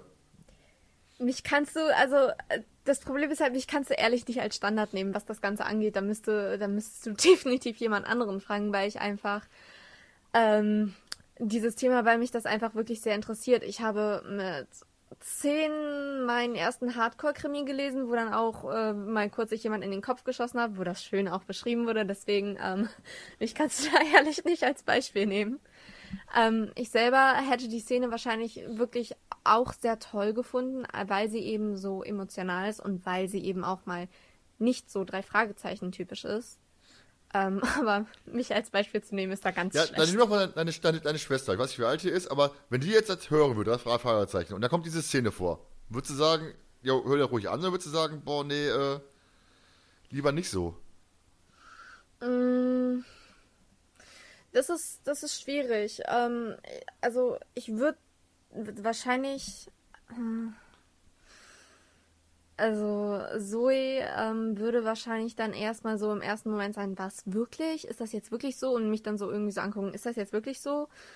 Ähm, aber ich glaube, für sie wäre das dann doch so ein bisschen hardcore. Sie ist jetzt 13. Ähm, ja, das wäre vielleicht schon etwas, etwas äh, kritisch, würde ja, ich mal sagen. Ich denke mal, dass deshalb, deshalb rausgeflogen ist, die, die, die Szene. Ich sag mal, zu lesen ist vielleicht was anderes, deswegen dann wirklich dann so untermalt, ne? Also wirklich dann mit mm. Musik noch und Geräusche und dann die Stimmen dabei. Mein Lesen ist, war ja auch schon nicht ohne von der Atmosphäre her, aber wenn du das noch als Hörspiel hast, bei drei Fragezeichen, könnte das echt ein bisschen hart sein. Ja, als aber da ist ja auch halt wieder das. Ja, sag ruhig. Ja, für, die, für die eigentliche Zielgruppe, ne? Wir sind, wir sind ja, ja genau. Die, eigentlich, ne? Das ist, das ist halt das Problem, die Zielgruppe. äh, ja. Ja, aber das, das ist auch so, also wo du das jetzt gerade ähm, angesprochen hast, ne? wie würde jetzt mein, mein damaliges Ich ähm, so denken? Also ich glaube, ich war, war 11, 12, 13, wo ich die Folge ähm, gehört habe. Damals wäre das für mich, glaube ich, dass ich mir gedacht hätte, äh, bitte was? Ne? Also das hätte für mich, glaube ich, damals auch wirklich nicht in eine Drei-Fragezeichen-Folge gepasst. Jetzt glaube ich eher, weil man ist älter. Bei mir hat noch da, vor dem beruflichen Hintergrund noch so, so einen gewissen ähm, Wert äh, vielleicht oder dass ich das anders über solche Sachen denke ähm, als, als damals. Also wenn ich, ja, man, also Thomas und ich, äh, wir sind jetzt einfach, glaube ich, dafür auch reifer für solche, für solche Szenen, um das äh, jetzt anders, anders zu, zu verarbeiten als, als vielleicht damals. Nell sagt ja selber, sie ist jetzt nicht unbedingt der Maßstab für, für, für solche Dinge. Ähm, gibt sicherlich auch Zwölfjährige heutzutage, die sagen, ja, ey, geil, ey, nimm rein, ey, richtig krass, ne? Ähm, ich glaube, es ist schwierig, das zu sagen. Es müsste, glaube ich, also jeder eh für sich selber entscheiden, ob so eine Szene reingehört oder nicht. Ich glaube, für eine typische Drei-Fragezeichen-Folge stand jetzt, so wie damals, gehört es, glaube ich, nicht ins Hörspiel. Auch wenn es schön wäre, wenn sie vielleicht drin wäre aufgrund der Emotionalität. Aber. Ja, man muss ja auch sagen, dass der Zeitgeist ja auch heute ein anderer ist. Also, was für uns früher Horror war, läuft heute um 4 Uhr auf RTL. ist ja so. Da kommen dann abends die Horrorfilme, Bauer sucht Frau und die ganze Kram. Ja. Nee, also. Nee, aber die, der Weiße Hai zum Beispiel war früher Horrorfilm. Ne, ich weiß auch damals, ich, ich habe den Weißen Hai äh, gesehen. Ich weiß, ich war irgendwie 13, 14, glaube ich. Ähm, Silvesterabend. Wir schön mit allem Mann bei, bei, äh, bei, bei, Freunden zu Besuch. Wir haben die Mini-Playback-Show geguckt. Der kennst du wahrscheinlich gar nicht, Mini-Playback-Show. Dort war, ähm, konntest du dich quasi anmelden und hast dann quasi als Kind, bist dann durch die Sauberkugel gegangen und hast dann äh, deinen Interpreten quasi als Playback dann da verkleidet mit, äh, ich sag mal, konntest dann quasi, was hörst du für Musik? Weiß ich nicht. Inter Definitiv Inter nicht, was das du hörst, aber. Äh. Ja, ich sag mal, die Ärzte kennst du auch, da, da haben sich da drei Jungs als Ärzte verkleidet, sind auf der Bühne, haben Playback gesungen, wurde hinterher von der Jury bewertet, jeder hat einen Preis bekommen und äh, Friede vor der Eierkuchen, ne? Dann gab es noch ein schönes, schönes Endlied, der Lampenfieber weg. Der Jonas kennt das auch, ne? Der Putz ist ganz normal. Ja, klar, in die Playback-Show wollte ich immer dabei sein. Ja, sicher. Ich wollte auch. David Hessler auf Looking for Freedom wäre ich dabei gewesen, ne? Ja. Aber. Nee, auf jeden Fall kann man nach der Mini-Playback-Show wieder zum Weißen Hai zu kommen. Kam dann um 22 Uhr Silvesterabend, kam der Weiße Hai. Und wir schön, oh, guck, guck, der Weiße Hai im Kinderzimmer. Eltern sind im Wohnzimmer, ne, pickeln sich ein. Und wir gucken, die kleinen Kinder gucken schön, der Weiße Hai im Kinderzimmer. Und danach sechs Monate später oder sieben Monate später hatten wir einen Urlaub in Italien am Meer und ich dachte mir, so Meer ist, glaube ich, dieses Jahr nicht zu weit rein. Ne? Also, und heute guckst du halt den weißen Hai und denkst dir, ja, was albern. Ne? Das ist halt heute ja, kein Horror mehr. Definitiv, ja. ja, ja. Und, das ist, und das ist eben mal auch mit dieser Szene. Damals, zu der Zeit, als das Hörspiel rauskam, wahrscheinlich, kam es raus 2000, habe ich glaube ich aufgeschrieben oder so. Ja. Guck mal eben nach, 2000. Ja, 2000 ist vielleicht so die, gerade so die Grenze, wo du sagst, könnte man mit reinnehmen. Aber heute wird wahrscheinlich jeder 16-Jährige, 15-Jährige sagen, weißt du was, das sehe ich doch fünfmal im Fernsehen jeden Tag, nachmittags um, um 15 Uhr irgendwo. Das stimmt. Auf diversen privaten Sendern und äh, völlig normal. Ja, das ist die, so. die, die Zeitgeistgeschichte, ne? So, haben die Playback-Show untergebracht, der war es da auch dabei. Fehlt auch Monster 1983, dann habe ich ja auch wieder erledigt. Nein. Ja, dann kommen wir jetzt also zu Jonas Lieblingsszene. Jonas, erzähl mal, worum geht es in der Szene und wieso, weshalb, warum findest du sie so gut? Genau, es geht äh, darum, dass ähm, die drei Fragezeichen beziehungsweise ich glaube, es ist ja Justus, der es äh, wirklich sehr vorantreibt, den Fall aufzuklären um Mortens ähm, Tod oder vermeintlichen Tod. Und sie gehen dann in Mortens Wohnung oder suchen Mortens Wohnung auf, um Hinweise zu finden, weil Justus ja natürlich den Verdacht hat, äh, dass es kein, dass es vielleicht Mord war, um in Mortens Vergangenheit einige Dinge vielleicht ähm, herauszufinden. Und die Szene habe ich deshalb äh, ausgewählt, weil das eigentlich ja das erste Mal ist, dass George McDonough ähm, auftaucht. Also sie brechen dann ja in die, in die Wohnung ein und ähm, durchsuchen dann oder mehr oder weniger versuchen, was herauszufinden, was äh, los ist in der Wohnung und da kommen ja auch so ein paar lustige Szenen wieder, wo wir bei Bob sind, dieses Überdrehte. Ne? Ja. Also Peter macht die Tür, äh, öffnet die Tür und sagt, na, wie habe ich das gemacht? Und Bob sagt, das hast du ganz toll gemacht. Und, und lacht dann auch, ne? Das hast du ganz toll gemacht. ja. Genau, und ähm, dann macht Justus ja das Bild, das, das Bild an, sag ich schon, das Licht an und dann äh, mit, äh, das fährt Bob ihn ja dann auch an, ne, wie sie das Licht anmachen und Justus einfach nur, wir sind hier in L.A., nicht in Rocky Beach. niemand ist hier, niemand ist hier jemandem so egal wie der, ein, der eigene, eigene Nachbar. Nachbar. Genau. Schwer, schwerer Satz. Ähm, ja, und das ist ja das erste Mal, wie ich schon sagte, George McDonough taucht auf und wo man sich dann fragt, hm, okay, warum bricht jetzt jemand bei Morton in der Wohnung ein und was sucht er denn da vermeintlicherweise? Weil er durchsucht ja alles und er hat ja auch den Globus geöffnet und die drei verstecken sich ja auf dem Balkon, glaube ich, ne? oder auf der ja. Feuerleiter. Ähm, genau. ähm, Feuerwehrleiter, ja. Genau, auf der Feuerleiter. Und äh, dann haut McDonough ja mehr oder weniger wieder ab und Bob ihm hinterher, um herauszufinden, wer das Ganze quasi ist. Und Peter und Justus gehen zurück in die Wohnung und dann ist ja alles durchwühlt. Und äh, da stellt sich dann erstmal wirklich ja die Frage, okay, wer ist das und was hat er damit überhaupt zu tun? Und als sie unten auf der Straße sind, sagt Bob, ja, ich konnte ihn nicht mehr ähm, erkennen, aber er hat natürlich das Nummernschild vom oder das Kennzeichen sich gemerkt, äh, mit welchem Wagen er weggefahren ist. Und Justus sagt dann einfach nur so: ah, mit Kotters Hilfe ist das genauso gut wie ein Personalausweis. ja, vor, ich, ich habe ja auch mehrere Klamotten da in der, in der Szene. Wie gesagt, du hast eine Szene überhaupt schon angesprochen am Anfang. Dann gibt ja lustigerweise, sagt Justus, hier macht ja eine, eine Tür zu schaffen. Und dann in dem Moment geht halt diese Musik los. Und die Musik, die ist für mich einfach so eingeprägt zu Skeletor aus He-Man. Weil jedes Mal, wenn bei, bei He-Man Skeletor kam, kam diese Musik. Ne, kennt Skeletor wahrscheinlich gar nicht. Skeletor ist eigentlich Alfred Hitchcock. Also der Sprecher zumindest, was, was wenn ich richtig erinnere. Dieselbe Stimme gehabt wie unser Alfred Hitchcock ah. in äh, den ersten Folgen. Unser Passetti. Ich hoffe jetzt zumindest, ich erzähle jetzt keine Scheiße, dann kriege ich Ärger. Ne, und ähm, da ist halt so, so ein, ein, ein lebendes Skelett im Endeffekt. Und diese Musik kommt jedes Mal, wenn der dann da irgendwas Böses passiert, bei He-Man kommt diese Musik und da dachte ich mal so, sofort instant kommt diese Musik, dieses war ein bisschen kurios. Und hinterher auch, als dann Justus sagt, von wegen zu Bob, du verfolgst dann jetzt, wir treffen uns wieder in der Zentrale und Bob sagt, Ei, ei, Sir. Und ich denke mir, Alter, das passt doch gerade so gar nicht. Andersrum, wenn man jetzt hingeht, die Szene vorher hat diese Leichenkiller-Geschichte. Morton ist nicht die Leiche dann kann man ja diesen Drive, ich blühe heute sehr auf das Wort Drive, verstehen, dass die drei dann merken, Moment, vielleicht haben wir doch einen Fall, ne? Also Morten ist nicht mhm. aufzufinden, die Leiche ist nicht Morten. Vielleicht steckt da doch mehr hinter als gedacht. Und was ich auch ganz geil finde, dass Morten halt einen Globus hat, den man aufmachen kann in seiner Bude. Finde ich eigentlich, diese Vorstellung, das passt einfach zu ihm. Finde ich zumindest. Vielleicht eine kleine Minibar drin. Schnaps drin. Nee, ja, genau. Ich glaube, Morten heißt eigentlich Otto und das ist der Globus des Weltensehers aus Folge, aus Folge Feuermond. Ott, Otto Morten und er hat den Globus des Weltensehers zu Hause stehen. Ja. Nein, nicht ganz, aber. Ja, kleiner Gag, ne, jetzt hör auf zu gucken. Nein, aber gerade so in, in, in der Szene, ne, also es taucht ja der Gegenspieler einfach auf. Ja von dem die drei Fragezeichner noch überhaupt gar nicht wissen, wer es ist. Und du als Hörer dich ja auch fragst, okay, sie wollten den Tod von Morten oder den vermeintlichen Tod, wie auch immer, untersuchen. Auf einmal ist da noch jemand. Und mhm. du dich fragst, was hat er damit zu tun? Was ist, wir haben uns vorgenommen, nicht so viel wegzunehmen, weil die letzten beiden Sprecher so ruhig war. Und jetzt quatschen wir schon wieder die halbe Stunde.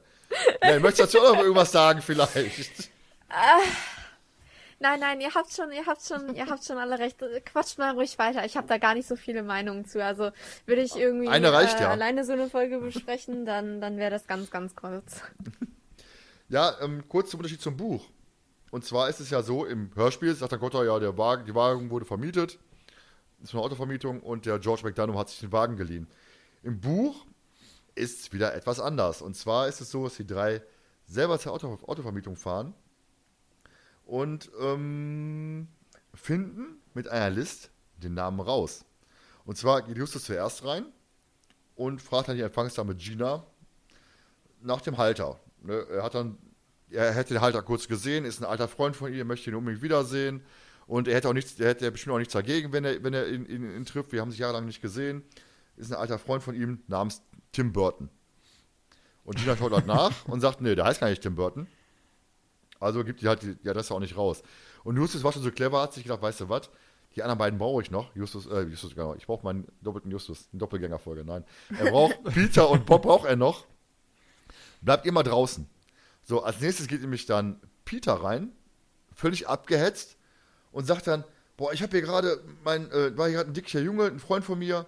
Er sagte Gina, nee, hast, hast, hast du knapp verpasst. Ist gerade rausgegangen. Und Peter stürmt dann raus, lässt aber seinen Schlüssel auf dem Tresen liegen. So, was passiert als nächstes? Bob kommt rein, erkundigt sich äh, über, über äh, Mietwagen und ob sie auch Motorräder hätten. Bob, der alte Motorradfahrer. Und, ähm, und sagt dann so, kriegt dann eine Broschüre und sagt beiläufig, ach guck mal, hier hat ja jemand seinen Schlüsselleger auf dem Tresen, auf dem Tresen liegen lassen. Und Gina sofort Panik, boah, scheiße. Der Kerl, der gerade da war, hat den Schlüssel liegen lassen. Bob geht gerade so ein bisschen die Tür raus. Gina guckt sich noch ein bisschen um. Ja, komm, ich gehe eben schnell raus. Ne? Und ähm, bringt dann, brennt dann Peter hinterher, bringt ihm den Schlüssel und in der Zeit geht dann halt Justus rein und inspiziert den Computer und findet dann den Namen George McDonough raus. Ist halt gekürzt im Hörspiel. Da ist dann Cotter, der liebe, nette Inspektor, und sagt dann wieder, bringt die Infos quasi zutage und sagt dann hier, der Halter des Wagens war George McDonough. Nette Szene, muss ich sagen. Ist halt so ein bisschen listig, recherchemäßig. Ähm, schade, dass sie rausgeflogen ist, aber jetzt auch nicht so, dass ich sage, muss ich unbedingt drin haben. Nette Szene auf jeden Ja. Fall. Jonas nickt. Ja, ich, Nell hat jetzt gerade angesetzt. Ich wollte jetzt äh, so. nicht dazwischen fahren, wie bei der Poltergeist, äh, das passiert ist. Nee, äh, ich habe eine ganz kurze. Also es zeigt halt einfach mal wieder, wie gut die drei doch eigentlich äh, zusammen in Teamarbeit äh, arbeiten können. Das äh, fand ich halt, äh, wäre halb schön gewesen, aber so ist jetzt, wie gesagt, wie Thomas schon meinte, nicht ganz so dramatisch. Sehe ich genauso. Nein, also ich ist ja so, also ich, ich muss jetzt nicht nochmal alles wiederholen, was ihr gesagt habt. Ja, also, eben. Ja, ist auch so, dass, dass Justus fast erwischt wird. Also er bleibt wohl zu lange drin, kann sich aber auf die Toilette retten und dadurch das Fenster hinten aussteigen. Von daher, Justus durchs Fenster. ja, ist wahrscheinlich ein sehr großes Fenster. Ein Panoramafenster wahrscheinlich, wo du dann äh, beim Pinkeln noch rausgucken Auf kannst. der Toilette. In Hamburg gibt es sowas. Da kannst du quasi von innen nach außen gucken. In den tanzenden Türmen ist so, da ist, war ich essen letzten, meinem Geburtstag im August. Und da konntest du quasi beim Pinkeln konntest du über Hamburg gucken. Richtig schön. What the fuck? Ja, aber nur von, von Voll innen nach außen, ne? Nicht, nach, nicht von außen nach innen, wo du dann irgendwelche Leute da am Pissoir stehen siehst. und wäre ein bisschen sehr merkwürdig. Ne? Also gibt es auch. Ja, wo war ich jetzt? Ja, da kommen wir auch zu meiner Lieblingsszene. Ja, ich bin mal so langweilig, ne? Ich habe hier die Szene mit dem im Archiv der Los Angeles Post. Und zwar ist ja so, die drei finden ja die Diskette, die Jonas schon angemerkt hat. Ne, Disketten. Kennst du Disketten? Ja, das sind diese scheibenähnlichen CDs, die schiebst du so in diesen äh, viereckigen Dingen, der früher immer neben dem Computer stand, oder? Die vier, Das ist eine, eine Scheibe, die schiebst in so ein viereckiges Ding und da ist was drauf. Ja, ist halt so eine, ja, Diskette ist meistens Viereck gewesen, ne? Oder, ja, sag ich doch. vier, viereckig. Floppy, ja, gibt ja die Floppy Disk und die, äh, weiß ich nicht, was da, zweieinhalb Zoll, keine Ahnung, wie viel das war. Ja, du brauchst halt ein Diskettenlaufwerk und die schiebst dann da rein und dann kannst du halt Daten abrufen. Quasi die, die Urform der CD. Aber zur Diskette und äh, da ist mir äh, was Witziges, also äh, für mich persönlich witzig äh, aufgefallen. Sie finden die Diskette und gucken nach, was drauf ist. Und Bob sagt, eine Textdatei, ziemlich klein. Und ich habe mir gerade, also in dem Moment habe ich mir einfach gedacht, ja, auf eine Diskette passte damals 2 MB, 3 MB. Was soll da jetzt großartig drauf sein? Also, da wird kein Video drauf sein oder Ja, früher passt da ganze Spiele drauf. Sie finden die Skizze ja komischerweise sehr spät. Ist im Buch so erklärt, die Morton hat sie einfach in den Diskettenkasten gesteckt, wo mehrere Disketten drin sind, einfach dabei gepackt. Und nicht so lose. Voll schlau, aber. Mhm. Ja, Morton wusste, er wird von McDonough verfolgt. Vielleicht hatte die deshalb jetzt versteckt. Ne? Ja, dann kommen wir. Aber ganz Ja? kurz, die finden die doch, bevor McDonough einbricht in die Zentrale, ne? Die Diskette. Ja. Ja. Die finden die ja vorher, ne? ja. Nee, das war jetzt nur so wegen, äh, klar, die, die Erkenntnis, oder die, die Erkenntnis, die Erklärung macht schon Sinn, äh, dass er die da, da reinpackt. Ähm, und in, im Dingens, im Hörspiel liegt sie, glaube ich, einfach nur rum, ne? Ne, will gar nicht Ja. erwähnen. Der sagt nur, ach, hier, guck mal, die Diskette hier. Du hörst, ich meine, du hörst Bob ein bisschen wühlen. Im, im, du hörst ja so ein paar Soundeffekte, meine ich. Okay. So, ähm, die finden halt eben die Diskette mit, der, mit, der, äh, mit dem Datumshinweis 20. April 1979 und fahren dann zur LA Post, um im Archiv ein bisschen rumzustöbern. Übrigens auch wieder im Buch. Ne? Sie fahren auf dem, Weg, auf dem Weg zur LA Post, werden sie von Mc- McDonough verfolgt, könnt ihr aber abschütteln. Und zwar eigentlich ein geiler Trick, der so ein bisschen auch schon im, ach hier, mit dem Gefahr im Verzug, ist da so ähnlich. Und zwar fahren sie in ein Parkhaus, Bob mit seinem, mit seinem Käferchen, fährt ins Parkhaus. Justus steigt unten aus. Bob fährt nach oben durch und hinten wieder runter, McDonough hinterher. Justus bezahlt in der Zeit das Ticket, steigt sofort wieder ein und die fahren raus. Und McDonough muss natürlich erstmal aussteigen, das Ticket bezahlen, fährt dann raus und die drei sind natürlich weg. Also, wenn ich irgendwann mal verfolgt werde, der Trick ist geil. Den werde ich Ja. irgendwann mal Ja, anwenden. auf jeden Fall. Das ist echt gut. Also bei, bei der nächsten äh, Spritztour bei GTA werde ich dann ins Parkhaus fahren, ein Ticket ziehen und äh, die Polizei abhängen. kannst du einfach durch die Schranke fahren, da musst du kein Ticket bezahlen. Ich habe mich heute Verkehrsauto bei GTA. Nein, Quatsch. Der kennt GTA wahrscheinlich gar nicht. Doch, doch, kenne ich. Ich bin begeistert. So. so, die Archivarin übrigens, gespro- wo sie hinterher sind, ne? gesprochen von Beate Hasenau, die ja auch unsere Amanda Black im Spuk im Hotel und Spuk des Ja. Rabens spricht. Spuk im Hotel, nächste Folge, die wir besprechen. Spricht auch die Oma immer hier im Internet und ist auch unsere Metzler Holligan in Stimmen aus dem Nichts. Das heißt, die gute Amanda Black, ne, ihre Hollywood-Karriere ist zu Ende, landet im, im, im Archiv der LA Post und hinterher bedroht sie ihre Schwester, Anführungsstrichen, äh, dass sie, sie um, dass sie eine alte und so weiter ist, ne? nee, aber ich muss sagen, die Archivarin, sie spricht die richtig geil, ne? Ich finde, diese, Ja. diese Nebenfigur, die hat ja so viel durch die Stimme, so viel Tiefe eigentlich auch so, die ist auch so sympathisch und so. Die sagt ja auch, wir haben bald Feierabend, ne, aber nicht so wie, wie der, mit, wie der ähm, andere Fahrer, ich weiß gar nicht, wie der heißt, Mr. Schieß mich tot hier. Vom, von Gilbert hier, wie heißt er noch? Perkins. Perkins, genau. Der ist ja so unfreundlich, ich habe keine Zeit, ne? Und sie sagt, wir haben bald Feierabend, ne? Also sie ist wirklich so eine nette alte Dame, wo du sagst, ne, das passt einfach. Also die Stimme passt einfach zu dieser Person, die ist freundlich, so ein total genial. Und sie suchen halt dann in, dem, in der, ähm, im Archiv und Bob findet dann eben halt die Meldung, ähm, dass eben halt zu dem besagten äh, Tag im April 1979 die Polizei einen anonymen Tipp bekommen hat und daraufhin eine Bande von Drogenschmugglern bei einer Geldübergabe festgenommen wurde. Eine Gangster hieß George McDonough. Das Geld wurde allerdings nie gefunden, weil eben halt, wie wir ja später wissen, Mortens Schwester sich das Geld unter den Nagel gerissen hat. Und es wurde halt vermutet, dass einer Gangster wurde erschossen, dass er eben halt was gedreht hat. Und ich habe mal ein bisschen recherchiert. Übrigens, der 20. Ap was der 20. April, ne? Meine ich zumindest. Ich gucke mal eben ganz schnell nach, bevor ich mich hier jetzt vertue hier. Ist, Ja, genau, der 20. 20. April, weil ist ja eine Drogenschmugglerbande, ne? Ist übrigens der internationale, internationale Kiffertag. Also von daher. vielleicht, vielleicht ein, Tag, ein Feiertag in Holland, ich weiß es nicht. Den fand ich sehr amüsant, als ich das gelesen habe. Und sie sagen ja auch, die fragen sie ja auch die Archivarin, ähm, ob sie denn, sie hat ja Kontakte nach England, ob sie denn da mal anfragen könnte und eben halt ein paar Hintergrundinformationen haben könnte, wegen des Falls, weil er eben halt die ganze Geschichte in London gespielt hat. Und ich sagte, ja, ich, mal, ich kann ja, als gute Archivarin muss man eben halt Kontakte, Kontakte haben und pflegen. Und sie kann sich gerne mal da kundig machen. Allerdings bekommt sie die Faxe erst am nächsten Tag, denn in England ist es gerade spät, Zeitverschiebung, pipapo. und bekommt dann die Karte der Fragezeichen, liest die halt schön vor. Ich fühle mich geehrt. Ne? Das ist richtig mhm. schön. Ich finde eine richtig schöne, warme Stimme. Anders als Amanda Black ja später im Spooky im Hotel. Da kommen wir dann darauf zu sprechen bei der nächsten Besprechung, garantiert. Ne? Also, sie ist mega sympathisch, mega zuvorkommend. Total genial. Und eben halt finde ich diese ganze. Jonas, gib den Finger, sag was. Nein, also. Sprich erst zu Ende. Nee, jetzt bin ich raus. Ich, bin, ich würde jetzt, ich würd jetzt, ich würd jetzt wieder was, in, das, also, was ich mich jetzt, wo du gerade die, wo du gerade die Karte angesprochen hast, es ist ja so, Bob gibt ihr ja die Karte. Und ja. ich finde, sie sagt es, sie sagt es mit so einem gewissen, ja, ich sag mal, erotischem Touch. Die berühmte Karte der drei Fragezeichen. Ich fühle mich geehrt. So.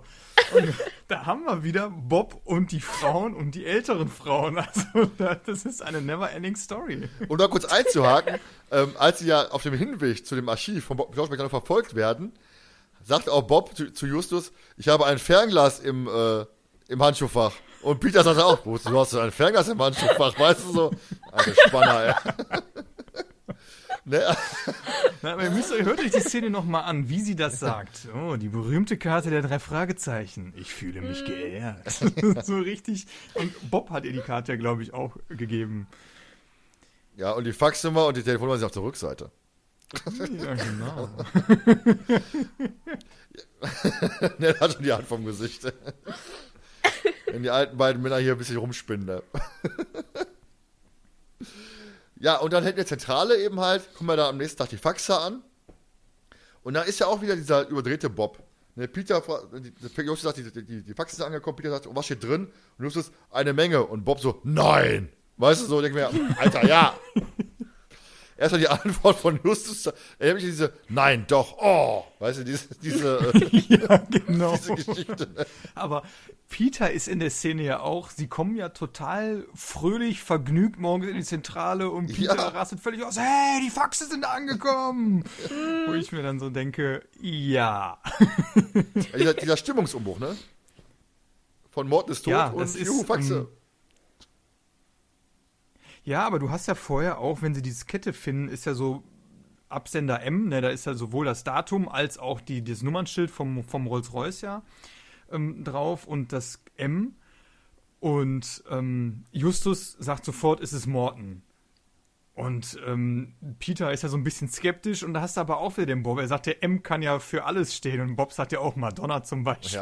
Ja. Mhm. Die ältere ja. Frau. Oder war das Peter, der das sagt? Vertue ich mich da jetzt. Bob sagt das. Nee, ist Bob, ist Bob. Bob sagt das, ne? Und da ist es noch, du, merkst ja so, sie gehen ja, oder Peter ist ja erst überglücklich, dass Morton lebt und glaubt es ja erst, als Morton in der Zentrale anruft. Ja, richtig. Also ab da ist für ihn ja klar, Morton lebt, dem Himmel sei Dank, wo ich mir gedacht habe, hör mal, das ist ja eigentlich schon vorher klar, dass das er lebt, ne? mit den Hinweisen und mit allem möglichen drum und dran. Und ähm, ja, ist halt, ist halt so witzig, dass, dass äh, Peter so wirklich ganz spät erst von der Wahrheit überzeugt ist, die Justus schon so lange sieht eigentlich. Ich spüre kurz noch mal da rein. Wir haben ja dieses Thema Zitat der Folge. Das kommt nicht bei mir jetzt in der Szene, wo Bobban sagt, so Justus, jetzt spuck's doch mal richtig aus. Und ich denke mir, Alter, total überdreht, total unpassend, aber das ist so ein Satz, der bleibt mir immer im Kopf bei der Folge. Das ist total das ist einfach dieser überdrehte Bob in der Folge. Erinnert mich, jetzt komme ich wieder drauf, an Vampir im Internet. ich schmeiße ihn durch in die Augen. Ja, aber wenn du so willst, genau, wenn du so willst schon. Ne? Also bei, bei äh, Vampir im Internet ist ähm, Bob ja auch völlig dabei, völlig, um dich zu zitieren, on fire. Und ist ja, ist ja richtig drin da, in, sowohl beim Töten von Monstern als auch jetzt in der Folge ähm, es passt manchmal in der aktuellen Folge nur. Also bei, bei Tödliche Spur manchmal wirklich nicht, da gebe ich dir recht. Ist sehr überdreht in, in vielen Punkten und sagt dann auch so die Sätze, äh, wie jetzt, wo die Faxe ankommen, wo man sich dann wirklich denkt, ja, hör mal, es geht immer noch darum, dass ihr euren Freund, Chauffeur, wie auch immer, versucht äh, zu retten oder den Tod aufzuklären oder wie ihr jetzt auch alle auf dem Stand seid. Also Justus ist ja voll dabei, äh, erlebt die anderen ja, oder beziehungsweise Peter noch nicht so. Und manchmal ist es wirklich sehr unpassend. Also dazu muss ich jetzt gerade tatsächlich sagen, ähm, äh, es könnte sein, dass, also zumindest meiner Meinung nach, dass Peter eventuell das bisher nicht so geglaubt hat, weil äh, Morton hat ja die Hinweise äh, verteilt, bevor quasi er dann ähm, äh, getötet oder schrägstrich verschwunden ist, würde ich mal so sagen. Deswegen hätte es ja auch sein können, dass Morton zu dem Zeitpunkt trotzdem tot ist, die Hinweise aber noch immer da sind. Ja, richtig, das kann durchaus sein. Ich fand ja generell Mortens Rätsel. Wir hatten die Diskette, wir haben den Rolls-Royce, den Nummernschild und den Bankschlüssel und ja die Bank selber, wo sie das Geld finden. Wie fandet ihr dann dieses Rätsel an sich? Also, es war eigentlich relativ einfach. Also, ich fand es jetzt nicht irgendwie besonders schwierig. Klar, ähm, die drei Fragezeichen sind jetzt nicht sofort draufgekommen, aber immerhin, sie sind draufgekommen. Da hätte ich jetzt zum Beispiel hier in Nacht der Tiger das Rätsel von Cotter, das fand ich schon wesentlich äh, schwieriger. Gnade. Mercy. Merci. Mercy, Mercedes. ja, aber deswegen, du kannst ja auch nicht, nicht zu schwer machen. Ich meine, du hast ja Morton weiß ich von George McDonough verfolgt. Und deswegen ist das Versteck der Diskette wahrscheinlich wichtiger als das Rätsel da drauf, im Endeffekt. Eben. Aber ich finde, bei dem Rätsel muss man ja auch ähm, dazu sagen, dass es für die drei jetzt sehr wahrscheinlich einfach ist, weil sie damit was anfangen können. Weil Morton sie ja auch kennt. Also ich glaube, ein George McDonough ähm, hätte vielleicht mit dem Nummernschild vom Rolls-Royce gar nicht viel anfangen können. Hätte nur die Zahlenkombination gesehen. Weil er den Rolls-Royce mhm. ja auch sehr wahrscheinlich gar nicht kennt, mit dem Morton ja. unterwegs ist. Deswegen auch die Wanze. Das hat diesen persönlichen Aspekt. Naja. Genau, ja, genau, die Wanze zum Beispiel, weil ähm, ich, ist ja auch Justus erklärt es ja auch, glaube ich, wenn er die Wanze äh, äh, findet, ne, dass äh, McDonough quasi überhaupt nichts rausgefunden hat, er hat die Diskette nicht gefunden und ähm, er verfolgt die drei dann natürlich auf diese Art und Weise oder hört sie dann ab, um halt genau zu wissen, welchen Stand haben sie, wie weit sind sie und genau, aber Spekulation. Da gleich mal drauf. Ähm, die Nummernschildszene, ne? Die ist ja wieder mal Justus hier drauf kommt. Kurioserweise ist es halt so, dass die, der Fragezeichen im Buch ähm, den Perkins nicht zu sich bestellen, sondern in einem benachbarten Park. Und sich da eben halt den Rolls-Royce sich unter die Lupe nehmen, weil sie eben halt dachten, boah, McDonough verfolgt sie wieder. Das heißt, sie treffen sich abends dann in diesem Park. Ja, jeder, guckt, jeder kommt von, von, zu Hause aus. Auch kuriose Geschichte. Bob sagt zu seiner Mutter, ich muss mal los. Äh, ja, zum Beispiel mit Justus und so weiter. Und dann sagt, ist dann die Mutter von Bob nicht so wirklich angetan und sagt dann, ich, manchmal wünsche ich mir, du hättest diesen Justus niemals kennengelernt. Also schon hart. Uh. Ne? Was ja dann auch, was wir ja auch bei ähm, Dings hatten, was, ne? Hier bei, ach, Schwarzer Madonna, wo ja Bobs Mutter ja. auch so, ne? Angepisst war auf Justus. Ja. Das stimmt. Und eben die ja, Ich glaube, es ist halt einfach, man muss natürlich jetzt auch mal ähm, die Folgennummer bedenken und die Folgen vorher auch in gewisser Art und Weise dann rückblicken, so was da so alles passiert ist. Ne? Also die macht sich einfach Sorgen. Ja, richtig. Ja, und um auf die Rolls-Royce zurückzukommen. Und zwar ist es dann so, dass sie untersuchen den Rolls-Royce und der Perkins fährt dann auch weg. Und beim Wegfahren sieht Peter das Nummernschild und sagt, ey, scheiße, ich habe die Idee fährt ihm mit dem Fahrrad hinterher, klopft dann während der Fahrt, klopft ihm an die Scheibe, dass der anhält. Der hält an, äh, Peter macht den Kofferraum auf, holt den, Werkzeug, holt den Werkzeugkasten da hinten raus aus dem Rolls-Royce, schraubt das Nummernschild dann eben halt dementsprechend ab und findet halt den Schlüssel und kommt dann auch zurückgefahren. Also in diesem Buch ist es Peter, der dann eben halt mit einer sportlichen Leistung, dem Fahrradfahrt, eben halt dann auch das Rätsel knackt. Und es ist nicht Justus. Was ich ein bisschen schade finde, weil man kann auch den anderen beiden mal so ein bisschen Erfolg ruhig zuschustern, wie es halt im Buch auch so ist. Ja, und nicht nur immer, mhm. wir haben jetzt, ich habe immer das Gefühl mittlerweile, man hat so, wir müssen Justus alles lösen lassen, ab und zu mal ein paar Ausnahmen, damit die beiden auch ein bisschen zu, zu Rande kommen. Aber irgendwie ist es immer Justus, der eben halt mit allem auftrumpft. Er kann ja ruhig die großen Auflösungen haben. Ist ja alles kein Thema. Er hat ja auch den hinterher Einfall, wie sie McDonough kriegen. Aber mhm. so ein paar kleine Aspekte kann man auch Peter Book mal lassen. Ja, da muss ich ganz ehrlich sagen, manchmal habe ich so das Gefühl, dass äh, so von wegen Justus ist der Hauptcharakter und Peter und Bob sind einfach in manchen Fällen einfach nur seine besten Freunde, die mit ihm Fälle lösen. Ja, ist leider manchmal mittlerweile so. Also zumindest in den Hörspielen so. Weil wenn du das mhm. Buch jetzt nimmst, du hast Bob, der findet ja den Artikel im Zeitungsarchiv, er als Rechercheexperte, ja. passt. Peter eben halt diese Passt ja auch. So, Peter ist ja sportlich, kann Fahrrad fahren. Peter ist auch einer, der viel mit Autos zu tun hat. Viel rumwerkelt, mhm. an Autos bastelt. Und er kommt auf die Idee, da hat Nummernschild, kannst du umklappen. Da wäre was, ne? Also, das passt ja auch einfach. Und bei ja. Justus hat halt, kann es halt alles andere geben. Aber es ist halt schade, dass Justus halt wieder da auf den Trichter kommt und sagt, weißt du was, ich habe den rettenden Anfall. Es wäre halt wirklich typisch Peter gewesen, auch fürs Hörspiel.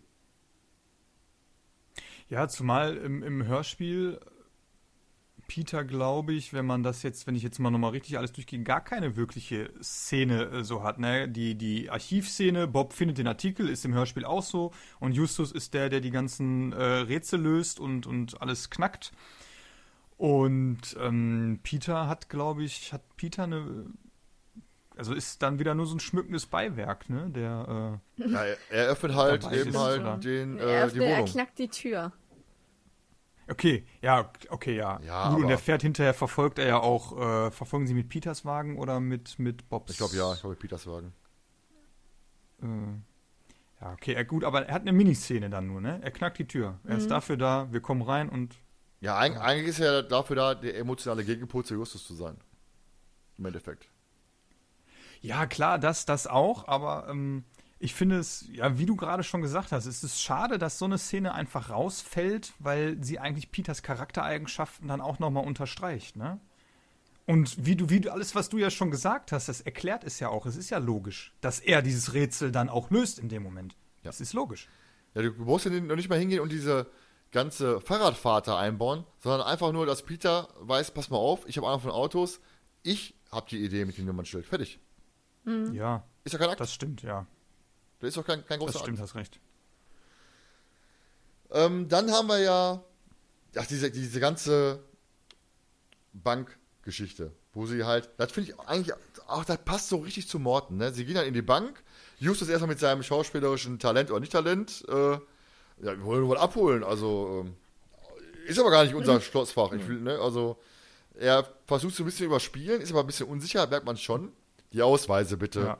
Ne, und dann geben sie halt die Ausweise ab und Morten, clever wie er ist. Ich habe einen hat, Schlüssel. Ja, ja, genau, könnte ja jeder kommen. ne? Aber Morten hat mitgedacht, hat gesagt, weißt du was, Vollmacht mache ich fertig. Er hat wahrscheinlich für alle drei eingemacht, denke ich mal. Vermute ich zumindest mal. Würde ich, würde ich ihn einschätzen. Nicht nur für Justus, sondern für alle drei. Sicherheitshalber.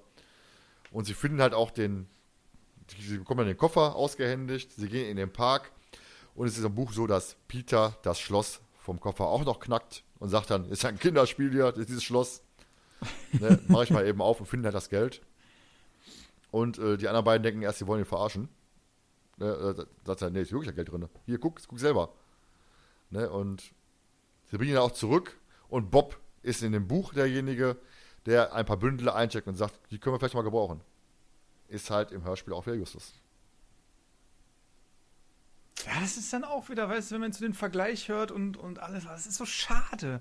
Also es ist, ja, aber vielleicht ist es, was heißt nicht nur vielleicht, es ist sicherlich gewollt, dass es in den Hörspielen so dargestellt wird, weil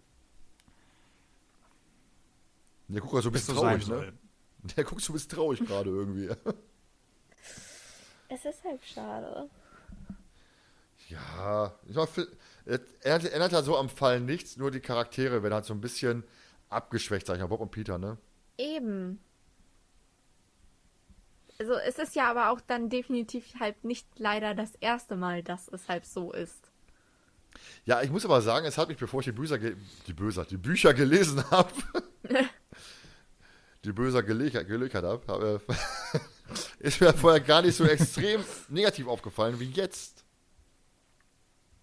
Ja. Weil du es nicht anders kanntest. Richtig, ja, richtig. Das, das ist ein Punkt, den ich bei unseren Besprechungen jetzt auch immer so merke, wenn ich jetzt mal Buch gelesen habe oder nicht, oder von euch dann höre, wie es äh, wie es in den Büchern dargestellt wird. Ähm, da merkt man einfach, okay, ich bin es einfach gewohnt. Justus, erster Detektiv, super schlau, löst jedes Rätsel. Bob recherchiert hier und da ein bisschen. Ähm, und Peter manchmal nur schmückendes Beiwerk, manchmal hat er ein bisschen Sportszenen. Äh, ja, man, man gewöhnt sich einfach daran, dass es so ist. Und schenkt dem Ganzen dann nicht so eine Beachtung wie jetzt in unserem Fall, wir machen den Podcast, wir setzen uns intensiver mit einer Folge auseinander, wir lesen dann vielleicht noch das Buch dazu und merken die Unterschiede dann einfach dann lass mal kurz rüberschwenken zu eurer Reaktion auf Mortens Anruf. Ihr gesagt, ja, endlich, jetzt geht's ins Finale oder Juhu erlebt? Ja, doch. Finale, ne? Ja, schon so. Ja, es war schon, ähm, dass man sich dann ab einem gewissen Zeitpunkt ähm, gedacht hat, boah, wann, wann tritt Morten endlich auf? Ne? Also wann hat er endlich seinen, seinen Auftritt, um dass dann auch ein Peter und ein Bob, die ja am Anfang immer noch so ein bisschen skeptisch waren, äh, dann auch klar ist, Morten lebt. Mhm. Man hat sich dann schon gefreut, als der Anruf dann endlich, endlich da war und äh, ja. Wenn es Finale geht, genau. Aber wie fandet ihr denn jetzt das Ende an sich? Ich meine, McDonald hat ja die Wanze unter, untergebracht und dann dank der Info, dass dann äh, dank der Infos Morten entführt. Justus findet die Wanze und stellt dann eben halt McDonough eine Falle. Und sie folgen halt mit dem überragenden Pallsender, der bis heute immer noch nur piept und nicht irgendwie äh, eine Richtung anzeigt, sonst immer laut, lauter und leiser wird. Und was ich ja auch schade finde, es ist ja im, im Buch so, diese Verfolgungsjagd ein bisschen mehr beschrieben und im Hörspiel heißt, sie fahren dann, sie biegen einen Waldweg ab. Das säuft bei mir im Hörspiel ab, im Kopf, von, beim Hören. Ich finde es im, im Buch atmosphärischer einfach. Ich weiß nicht, habt ihr im Kopf gehabt, sie fahren zu einer Waldhütte oder? Ja, doch schon okay. so, so, so eine alte Holzhütte hm. in halb so einem dichten Wald. Ich weiß gar nicht, was ich da jetzt so drüber gedacht hat, aber jetzt. Es gibt so manche Sachen, da denkt man dann erstmal drüber nach, wenn man es äh, dann, dann so hört, aber mir geht es ja tatsächlich so wie dir, Thomas. Ähm, das geht unter. Ja. Also die sind dann einfach irgendwann an der Hütte und spähen durchs Fenster und äh, ja, da ist ja dann auch noch so eine, äh, so eine Szene, ähm, da sagt, ich weiß gar nicht, wer durchspäht, Bob spät, glaube ich, durchs Fenster und sagt, da ist, Mord, ist an einen Stuhl gefesselt und Justus sagt dann so, nein! Oder auch, ihr müsst, ihr müsst leise sein und dann, ja, leise. halt, wo ich mir denke, ja. ja, ist halt typisch Hörspiel, halt Hörspiel, Hörspiel geschuldet, ne? Um den Hörer zu übermitteln, jetzt ist gefährlich, aufpassen. Ja. Aber es reicht, wenn es einer erwähnt, oder? ja, ist richtig. Ja, was ja auch komisch ist, er, sie sagen ja auch, Pika Peter, der, der hat nicht abgeschlossen. Und es. Ja, und die, ist, die, lachen ja dabei auch noch so. Ja. Der Depp hat nicht abgeschlossen. Jetzt schleichen wir uns rein in die Hütte. Ja. ne, und das ist halt im Buch, glaube ich, auch so, McDonough kommt mal vor die Tür, weil er das gehört hat. Und ähm, die schleichen hinter ihm rein und verstecken sich dann in, dem, in der Hütte. Ich meine, sowas im Buch, richtig in Erinnerung habe. Und dann ist halt im Hörspiel wieder auf ihn, ne? Also sie stürzen ja. sich wieder auf. Tritt ihm den Revolver aus der Hand weiter. ja, Bob kriegt quasi hier an, was, was sie alle machen sollen. Auf ihn, den Revolver aus der Hand. Ja. Und dann, ja, Briefmarke drauf, wieder ab ins Gefängnis, sagt Peter dann noch so schön. Ne? Ja. Und dann, was ich auch so lustig finde, ist halt, McDonough versucht ja die ganze Zeit noch zu reden, während er den Knebel, ne? Ganz ja. genau! Ne, ja. ne, Mord, ne, vor allen Dingen ist halt lustige, dass McDonough ja auch zu Morten sagt, ja, ihre Grünschnäbel, die sind nicht ganz so klar, wie sie dachten. Und sich dann die ja unterschätzt. Und dann wird er halt hinterrücks von ihnen niedergerungen und äh, wird dann. Ja, aber gefangen genommen, wolltest du sicherlich jetzt ja. äh, sagen. Genau. Ne? Aber Morten sagt ja auch noch mit dem, mit dem Koffer. Äh, Koffer. sagt er, das ist der falsche Koffer, ne? Und dann, ja was, mhm. Äh, das ist nicht der Koffer, den ich im, äh, damals im Bankschließfach äh, deponiert habe. Was das zu bedeuten hat, entzieht sich allerdings meiner Kenntnis. das ja. ist halt auch wieder so, so, Morten bleibt dann halt in dem Moment so, also als ob er so, so eine eine Eingebung hat, aber McDonough nicht äh, irgendwie auf den Plan bringen will. Ne? Die scheinen ihn ja gefunden zu haben. Ähm, aber ja, er wirkt da doch ziemlich ruhig. Er ist an den ja. Stuhl gefesselt und äh, ja, und sagt dann auch noch ganz locker, ach, Suzanne wird wissen, was es zu tun ist. Und George, äh, McDonough sagt dann, ja, immer sagt ja dann, Susanna äh, wird nichts machen oder wird nichts unternehmen und äh, Lustigerweise von sich selber hast du genau das gerade gesagt, was mich im Hörspiel gestört hat. Ja, er sagt Susanna, ne? ah. ne? Susanna, wie, wie heißt denn jetzt Mortens Schwester? Ich weiß es durch das Buch. Susan, Susan Morton. Susan. Sie heißt Susanna. Laut Susanna? Im Buch steht Susanna. Ich weiß nicht, wie sie sich aussprechen möchte. Susan dann vielleicht einfach eine Abkürzung? Vielleicht, ich weiß es nicht. Morten sagt Suzanne, ja. Hm. Ein bisschen, steht übrigens auch nicht auf rockybeach.com, im, im Fehlertext, habe ich extra geguckt. Tada! Na, ich kann sein, der Abkürzung ist vielleicht eine Kose, ich weiß es nicht. Also, das war halt komisch, dass eben halt Kotter sagt Suzanne, Kotter sagt ja auch Suzanne, ne? Und ja. der McDonald, der war ja mit ihr zusammen, hat sie ja mehr verprügelt, wie wir hinterher erfahren. Der muss ja wissen, wie die heißt. Morten eigentlich auch, also. Aber ich, ich, ich habe es damals ähm, auf seinen Akzent äh, geschoben. Geschlossen, weil er hat ja schon, ich weiß nicht, ist irgendwie so Bal Bal Balkanregion, äh, Osteuropa. Ja, er ist Schotte. Schotte gegen ja, aber ja. er hat schon, ja, aber. Der alte Balkanschotte. Nein, ja, er mag ja, ja, es kann natürlich, ja, er kann ja ruhig äh, äh, schottischer Staatsbürger sein, aber er kann ja trotzdem aus der Region, aus Osteuropa kommen. Nein. Das passt nicht immer Weltbild. ist ja auch egal. Jetzt in deinem Weltbild hat dann, wenn ihr sagt, er ist Schotte, McDonald trägt doch die ganze Zeit einen Rock, ne? Einen Schottenrock. Ja, und nichts drunter. ja. George McDonald. Deswegen sagt Bob auch. Vor allem auch George McDonald, typischer Balkanname. Ja, aber trotzdem, der hat doch so einen gewissen Akzent und ich finde, das ist nicht unbedingt ein schottischer Akzent. Doch, der hat, ist sowas, sowas, ist sowas, auch egal. sowas Raues. Vielleicht macht er ja auch, wenn er jetzt aus der Kitchen kommt, irgendwann so einen Balkangrill auf. Balkangrill George McDonough. Man weiß er nicht. Aber George McDonough, wie findet ihr ihn denn als, als Bösewicht? Ich meine, er hat ja den Einbruch bei Morten. Er, die Wanze und, die, und diese tölpelhafte Kofferszene im Endeffekt, ne? Mhm. Diese, und er verfolgt sie halt auch, wie gesagt, im Buch wirkt er bedrohlich. Er verfolgt sie halt permanent und sie sind wirklich dabei. Es gibt eine Szene, da wollen die drei Fragezeichen eben halt nicht verfolgt werden und verschwinden. Also erstmal geht sie gehen hin. Ich glaube, es als wenn sie Morten treffen, halt in, in, dieser, in dieser Spielbude. Um nicht verfolgt zu werden, ist es so, dass Justus die Vorhänge zuzieht, einen Ventilator anmacht, der irgendwie alle halbe Stunde mal angeht, per Zeitschaltuhr, damit die Vorhänge sich bewegen, damit jemand denkt, da ist jemand zu Hause. Und sie gehen dann hin und klettern, während Tante Mathilda und Onkel Titus im Wohnzimmer Fernsehen gucken, klettern sie aus dem Wohnzimmerfenster, was hinten raus ist, und Peter stößt sich auf die Birne an den. Peter diesmal nicht Bob. Stößt sich auf die Birne und muss ja vorstellen, Tante Mathilda und Onkel Tito sitzen da, gucken Fernsehen und die drei steigen aus dem Fenster raus. Also, da fragt sich auch, was machen die Blagen schon wieder? Ja, aber ich glaube, äh, äh, Onkel Titus und Tante Mathilda sind es mittlerweile gewohnt, dass äh, die drei mhm, skurrile Aktionen ja. abziehen. Ja, stell dir mal vor, wir wären früher durchs Wohnzimmerfenster rausgestiegen. Gut, ich wohne im zweiten Stock, wäre ein bisschen komisch gewesen. Aber Jonas, du wohnst ja im Erdgeschoss. Du hast im Erdgeschoss gewohnt. Ja, also wir hätten dann. Äh, über den Balkon runter. Über den Balkon klettern müssen. Ich glaube, meine Mutter äh, hätte gesagt: immer hackt's bei euch, ey, wir haben eine Haustür. Wir werden verfolgt, ja, ja, ist klar. Ja. Ja, wie gesagt, George McDonough als Bösewicht, bedrohlicher im Buch. Ich finde ihn im Hörspiel ein bisschen tölpelhaft. Obwohl er ja diese Wanzengeschichte da hat, ne? Aber irgendwie. Oder ist er vielleicht mhm. so von dem, von dem Koffer getriggert, dass er unbedingt haben möchte, dass er da so nicht so genau nachguckt? Ich meine, war ja ein relativ simpler Trick. Ja, also ich muss ganz ehrlich sagen, ähm, im Hörspiel fand ich ihn dann, ich fand ihn eigentlich auch wirklich recht bedrohlich. So, er kam für mich so wirklich als ein Verbrecher rüber, der halb auch Erfahrung hat.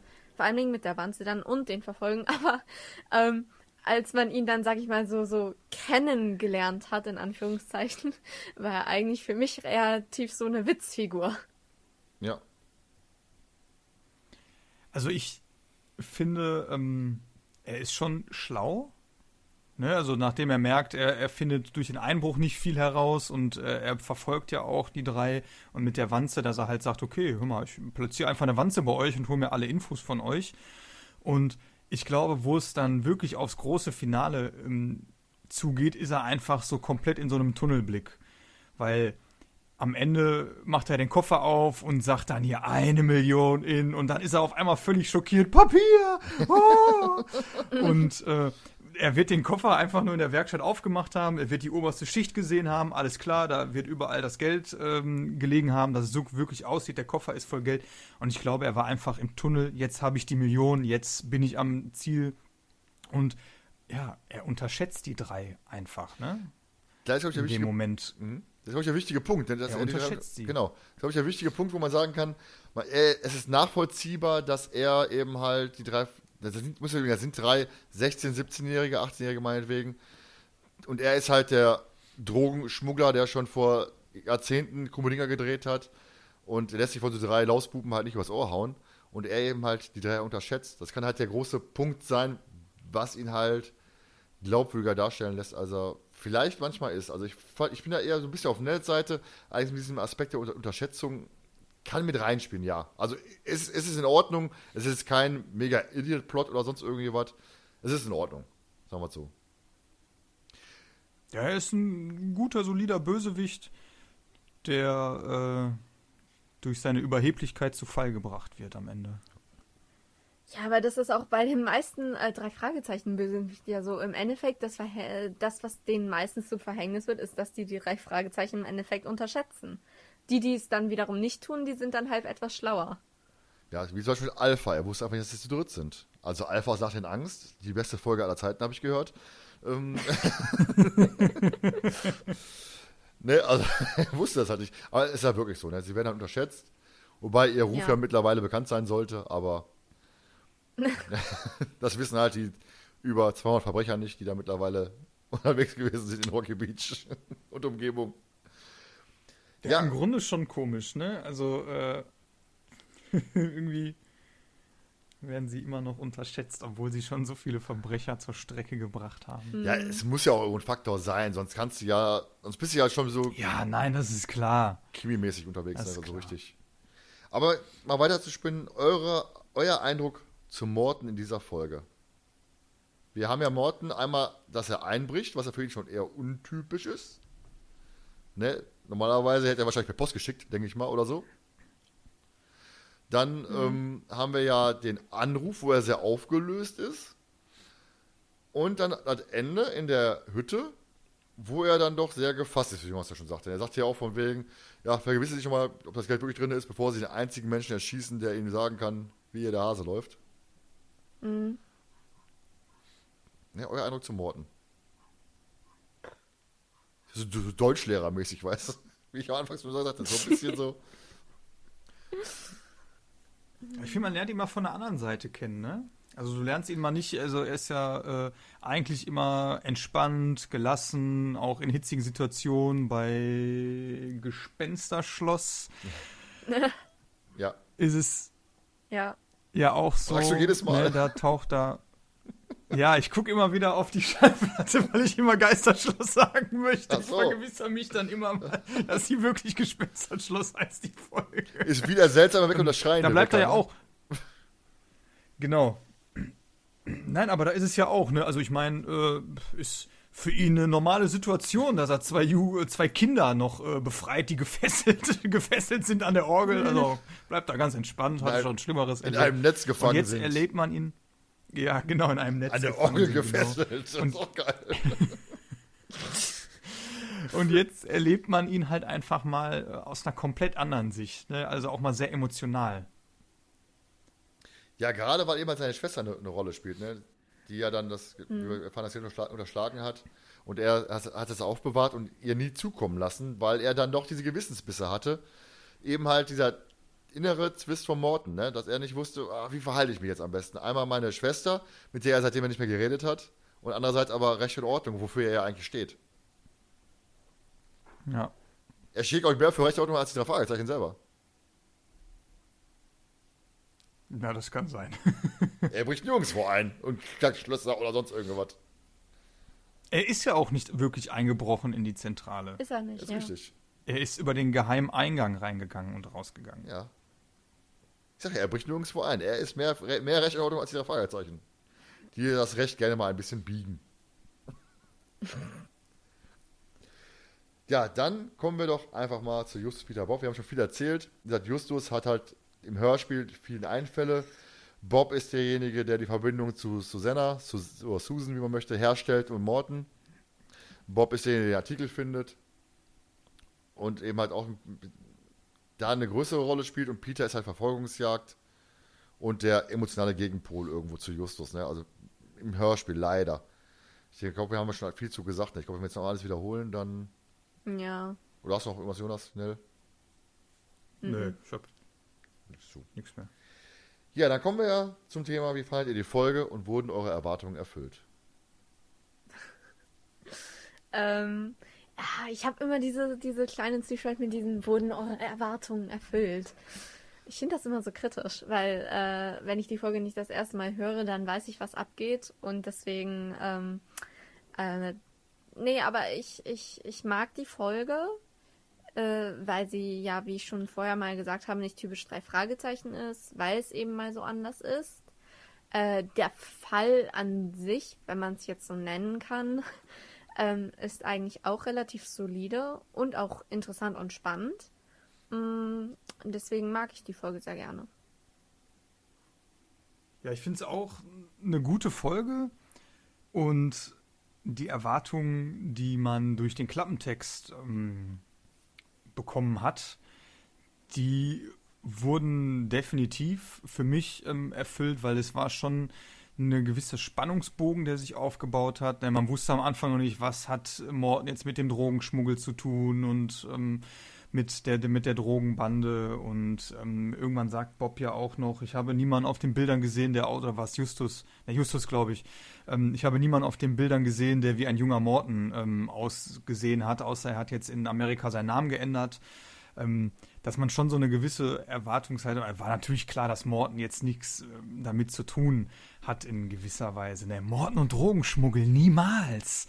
Also, äh, das sind viel, doch, es bleiben doch immer viele Sachen im Kopf aus der Folge. Und von daher ist eine gute Folge, die ich mir auch immer wieder gerne anhöre. Morten als Drogenchauffeur. Weißt du Bescheid? ey? Hat den Kofferraum voller Drogen und fährt durch die Gegend und holt seine Kollegen und sammelt dann seine, den Mr. Peacock ein und sagt dann hier, Kollege, für unterwegs. Deswegen kann er sich auch keine Zahlen merken und keine Daten merken, der Mr. Ja. Peacock. Einfach völlig weggenebelt, der Kollege. Erklärt so einiges. Nein, wie gesagt, die Folge ist solide. Ich sage jetzt nicht, sie ist mega gut oder mega schlecht. Sie ist eine solide, gute Hörspielfolge. Als Buch eben halt für mich wesentlich besser durch die genannten Szenen, die weggefallen sind. Gerade diese Leichenkellergeschichte und diese ähm, Geschichte mit dem Parkhaus, wo wir verfolgt werden und eben halt die mit der Gina, mit der Autovermietung. Die fand ich doch recht interessant.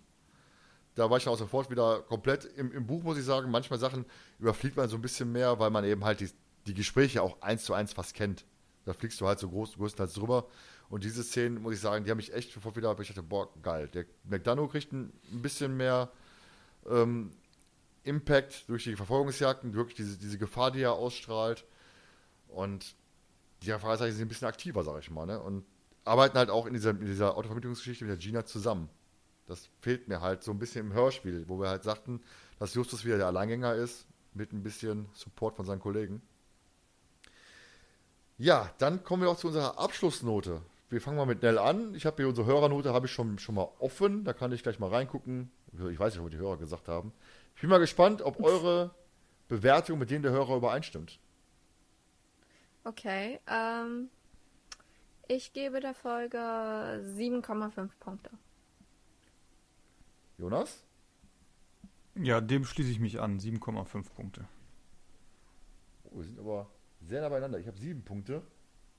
Und auch die Hörer haben. Das Kuriose bei den, bei den Hörern, muss ich sagen, ähm, wir haben wirklich starke Ausschläge nach oben und einige auch wirklich sehr stark nach unten. Und wir kommen am Ende da auch auf sieben Punkte. Das heißt, die tödliche Spur landet vorübergehend, wie gesagt, bis zum Gesamtabschluss-Voting aller Folgen, mit, die, die jetzt nicht bewertet werden, landet erst einmal auf Platz 7 im Gesamtranking. Ganz ordentlich von 14 besprochenen Folgen, also im Mittelfeld. Aber wie gesagt, wir haben ja noch hinterher noch ein paar ähm, Folgen, die von Hörern bewertet werden sollen, dürfen, wollen, äh, wie auch immer. Also, ne, also von daher haben wir wahrscheinlich noch Bereinigung hinterher noch. Und wehe, die Nachricht Angst bleibt nicht auf 1, dann werde ich böse. ja, das war's an dieser Stelle. Ich habe mir jetzt nichts Neues ausgedacht zum, zum, zum, für die nächste Folge. Wieder Spuk im Hotel haben wir ja gesagt. Amanda Black ist wieder dabei. Wie auch hier schon. Und von daher bleibt nichts zu sagen. Hat viel Spaß gemacht heute. Wir haben viel gelacht. Waren viele interessante Themen dabei. Also bis zum nächsten Mal. Wir hören uns. Tschüss, Kowska. Und äh, ja, mir bleibt dann wieder nur der Abschluss mit einem schönen, charmanten Tschö.